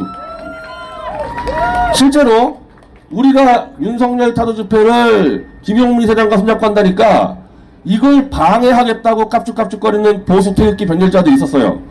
오늘 못 나타났습니다. 나타날 것처럼 해가지고 후원금만 챙기고 못 나타났어요. 당연하죠. 어디다 대고 우리 앞에서 자기들이 보수라고 입을 놀릴 수 있습니까? 이 변절자들이. 자, 제가 매불쇼 나가서 윤석열이 올해 안에 끌어내릴 자신 있다 그러니까 이 민주당 지지자분들이 끌어내려 봐라 그러는데 같이 끌어내려야죠. 그렇죠? 그, 어, 제가 끌어내리겠다고 무슨 뭐, 뭐 뒷돈 받는 거 있습니까? 예, 같이 끌어내리면 되는데 제가 그 올해 안에 끌어내릴 수 있는 자신감의 발론 뭐냐면 바로 윤석열을 지지하는 그 집단의 전체가 다 변절자들이기 때문에 그래요. 어? 그렇게 박근혜 사랑해요 하면서 윤석열 한동훈 조작검사 까던 애들이 윤석열이 권력 잡을 것 같으니까 싹 변절해가지고 윤석열의 아첨아부하고 그런 지지층이에요 다. 그런 반대로 얘기하면은 박근혜라는 그 보수에서의 그 큰 자산을 가진 그 정치인도 배신했던 보수층이 윤석열이 지금 지지율 얼마요? 46% 47%? 역대 최저죠. 이제 시작입니다. 이제 시작이에요. 이제 이제 나토 나토 간다는데 나토에 가서 그 윤석열이가 나토 간다는 기사가 제목이 전부 다 김건희 뉴스의 김건희로 어? 이미 언론사들이 파악을 했어. 윤석열이가 나토 가는 건 기사거리가 안 돼. 어, 김건희 나토 동행 이게 기사예요. 자 나토 가서 어, 나토 가가지고 지지율 10% 꼴 린다? 아마 나토 가면요 김건희가 스페인 저 폴란드 체코 가서 그 고궁 돌아다니면서 아마 패션 화보 사진만 날라 들어올 겁니다. 그거 변절한 저 태극기 노인네 할아버지들만 좋아하지 국민들 너무 속 뒤집어져요. 윤석열 본인도 인정한 헤어나오기 힘든 경제 침체기에 영부인한 자가 가서 패션쇼 하고 다니면 그거 누가 좋아하겠습니까? 7월, 8월, 9월 안에 윤석열 지지율 30%대로 추락합니다. 자, 그리고 아까 제가 태블릿 PC 얘기는 구체적으로 말씀 안 드리겠는데 7월 달에 저희가 저와 최성원이 하는 태블릿 재판이 이제 4개가 열리는데 사실 여기서 게임 다 끝났어요. 검찰 지금 다 도망가고 있습니다. 7월 안에 태블릿 PC가 하나 폭발할 텐데 그건 명백히 윤석열과 한동훈의 범죄 사실이거든요. 저는 여러분들에게 윤석열과 한동훈의 범죄를 지금부터 잡겠다는 얘기하는 게 아니고 이미 잡아놨다. 잡아놔서 공식화가 되는데 이제 얼마 안 걸린다. 자 그러면 검사가 증거를 주었겠다는 얘기는 의철행 회장의 의사인데 의사가 환자가 들어왔는데 수술용 메스로 환자를 난도질하는 거랑 똑같은 거예요. 중범죄 중범죄. 더군다나 그 조작 날조한 수사의 대상이 국가 정권이었거든요. 그럼 그건 내란 반역죄입니다. 그건 내란 반역죄. 자, 그런 범죄 사실이 공개가 되고 윤석열 지지율이 30% 이하로 추락하고 국민들은 못 살겠다 아우성 치는데 이것들은 맨날 빵 사러 다니고 술 마시러 다니고 이 꼴 참을 수 있겠어요? 9월, 10월 정도에 가만히 있어도 어, 우리가 그냥 지금 하는 대로 하고 있어도요 30만, 50만, 100만 국민 쏘라도 나옵니다. 참을 수가 없는 상황이 벌어져요 그때는. 그래서 이런 종합적인 분석으로 저는 올해 안에 윤석열이를 끌어낼 수 있다고 자신하는 거고 그러기 위해서는 여러분들도 이런 제실들을 많이 알려주면 되겠죠. 다시 말씀드리면 어려운 일이 아니에요. 어려운 일이 아니고 이미 태블릿 진실의 조작의 진실 드러났고 윤석열의 정체도 다 드러났고 국민의 절반 이상이 이미 윤석열의 기대를 저버렸습니다. 예. 기대하는 사람이 없어요. 어. 자 오늘 이 첫 집회도 정말 날씨가 지금 이렇게 더운데도 많이 오셨는데 어, 오케이. 자 일단 어 다음 주가 아니고 다음 주 한 주를 쉬고 다다음 주에 광주 민주광장에서 윤석열 퇴진 집회를 한 번 더 합니다. 제가 광주에서 집회한 적은 없어요. 어, 제가 탄핵물 집회 전주에서 해봤는데, 광주에서 제가 세미나 해봤지만 집회한 적이 한 번도 없는데, 광주에 자신 있죠, 여러분들? 광주 시민과 함께 윤석열 끌어내면 되는 거 아니에요? 자, 그래서 광주 집회를 한번 맞춰보고, 이제 여기 있는 이 아까운 다섯 명의 보수 이 전사들은 주로 대구에서 집회를 많이 하거든요, 대구에. 대구도 한번 가죠. 국가 내란 반란 수력 끌어내는데 광주가 어디 있고 대구가 어디 있습니까? 그 다음에 부산도 가고 대전도 가고 9월 10월 정도는 여기 서울역 홍 광화문에서 100만 명 딱 모여서 탄핵? 저 국회 그 똘마리들이 탄핵할 것 같아요? 윤석열하고 딜 쳐가지고 아마 내각제로 바꿀 거거든요? 아니 탄핵 필요 없고 그냥 그냥 끌어내면 되는 거야 나오라고 해가지고 어. 그냥 끌어내면 되는 겁니다. 제가 한 가지, 한 가지 윤석열의 장점을 보면요. 아, 이 친구는 술만 마시게 해주면 다 들어주겠다. 어. 막 아주 악랄하게 권력을 휘어잡아서 하는 스타일이 아니고 대충 술만 먹게 해주면은 스스로 물러날 스타일이에요. 그래서 우리가 끌어냈을 때 폭력 혁명 필요 없고요. 영국식 명예혁명으로 술 줄게 내려와. 어? 내려와서 술 받아 마실 겁니다. 자, 이 첫날이죠, 오늘 좌우통합 집회. 제가 12월이라 그랬는데, 두 달 앞당깁시다. 10월! 이야, 10월. 네, 10월 목표로 오늘부터 힘차게 달려봅시다, 여러분들! 변희재! 변희재! 어, 예. 아이고, 예. 어, 정말로 많은 분들이 와 주셨습니다. 저는 더 어, 기분, 눈물이 좀 날 것 같은데요.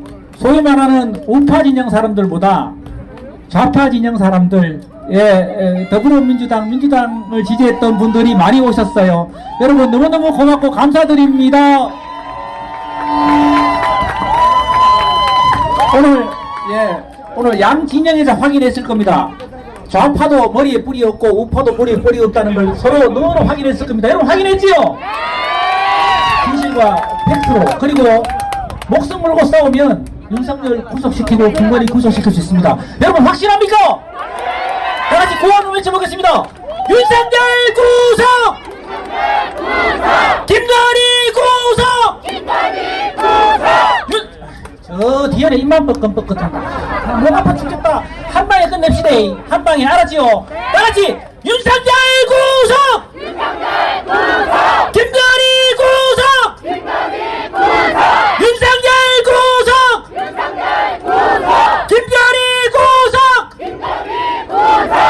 빠르면 빠를수록 좋습니다. 자 여러분 더운 날씨에 너무너무 고맙고 감사드립니다. 자 다다음 주입니다. 다다음 주 광주에서 뵙겠습니다. 지금까지 사회의 삐딱선 TV 김성철이었습니다. 고맙습니다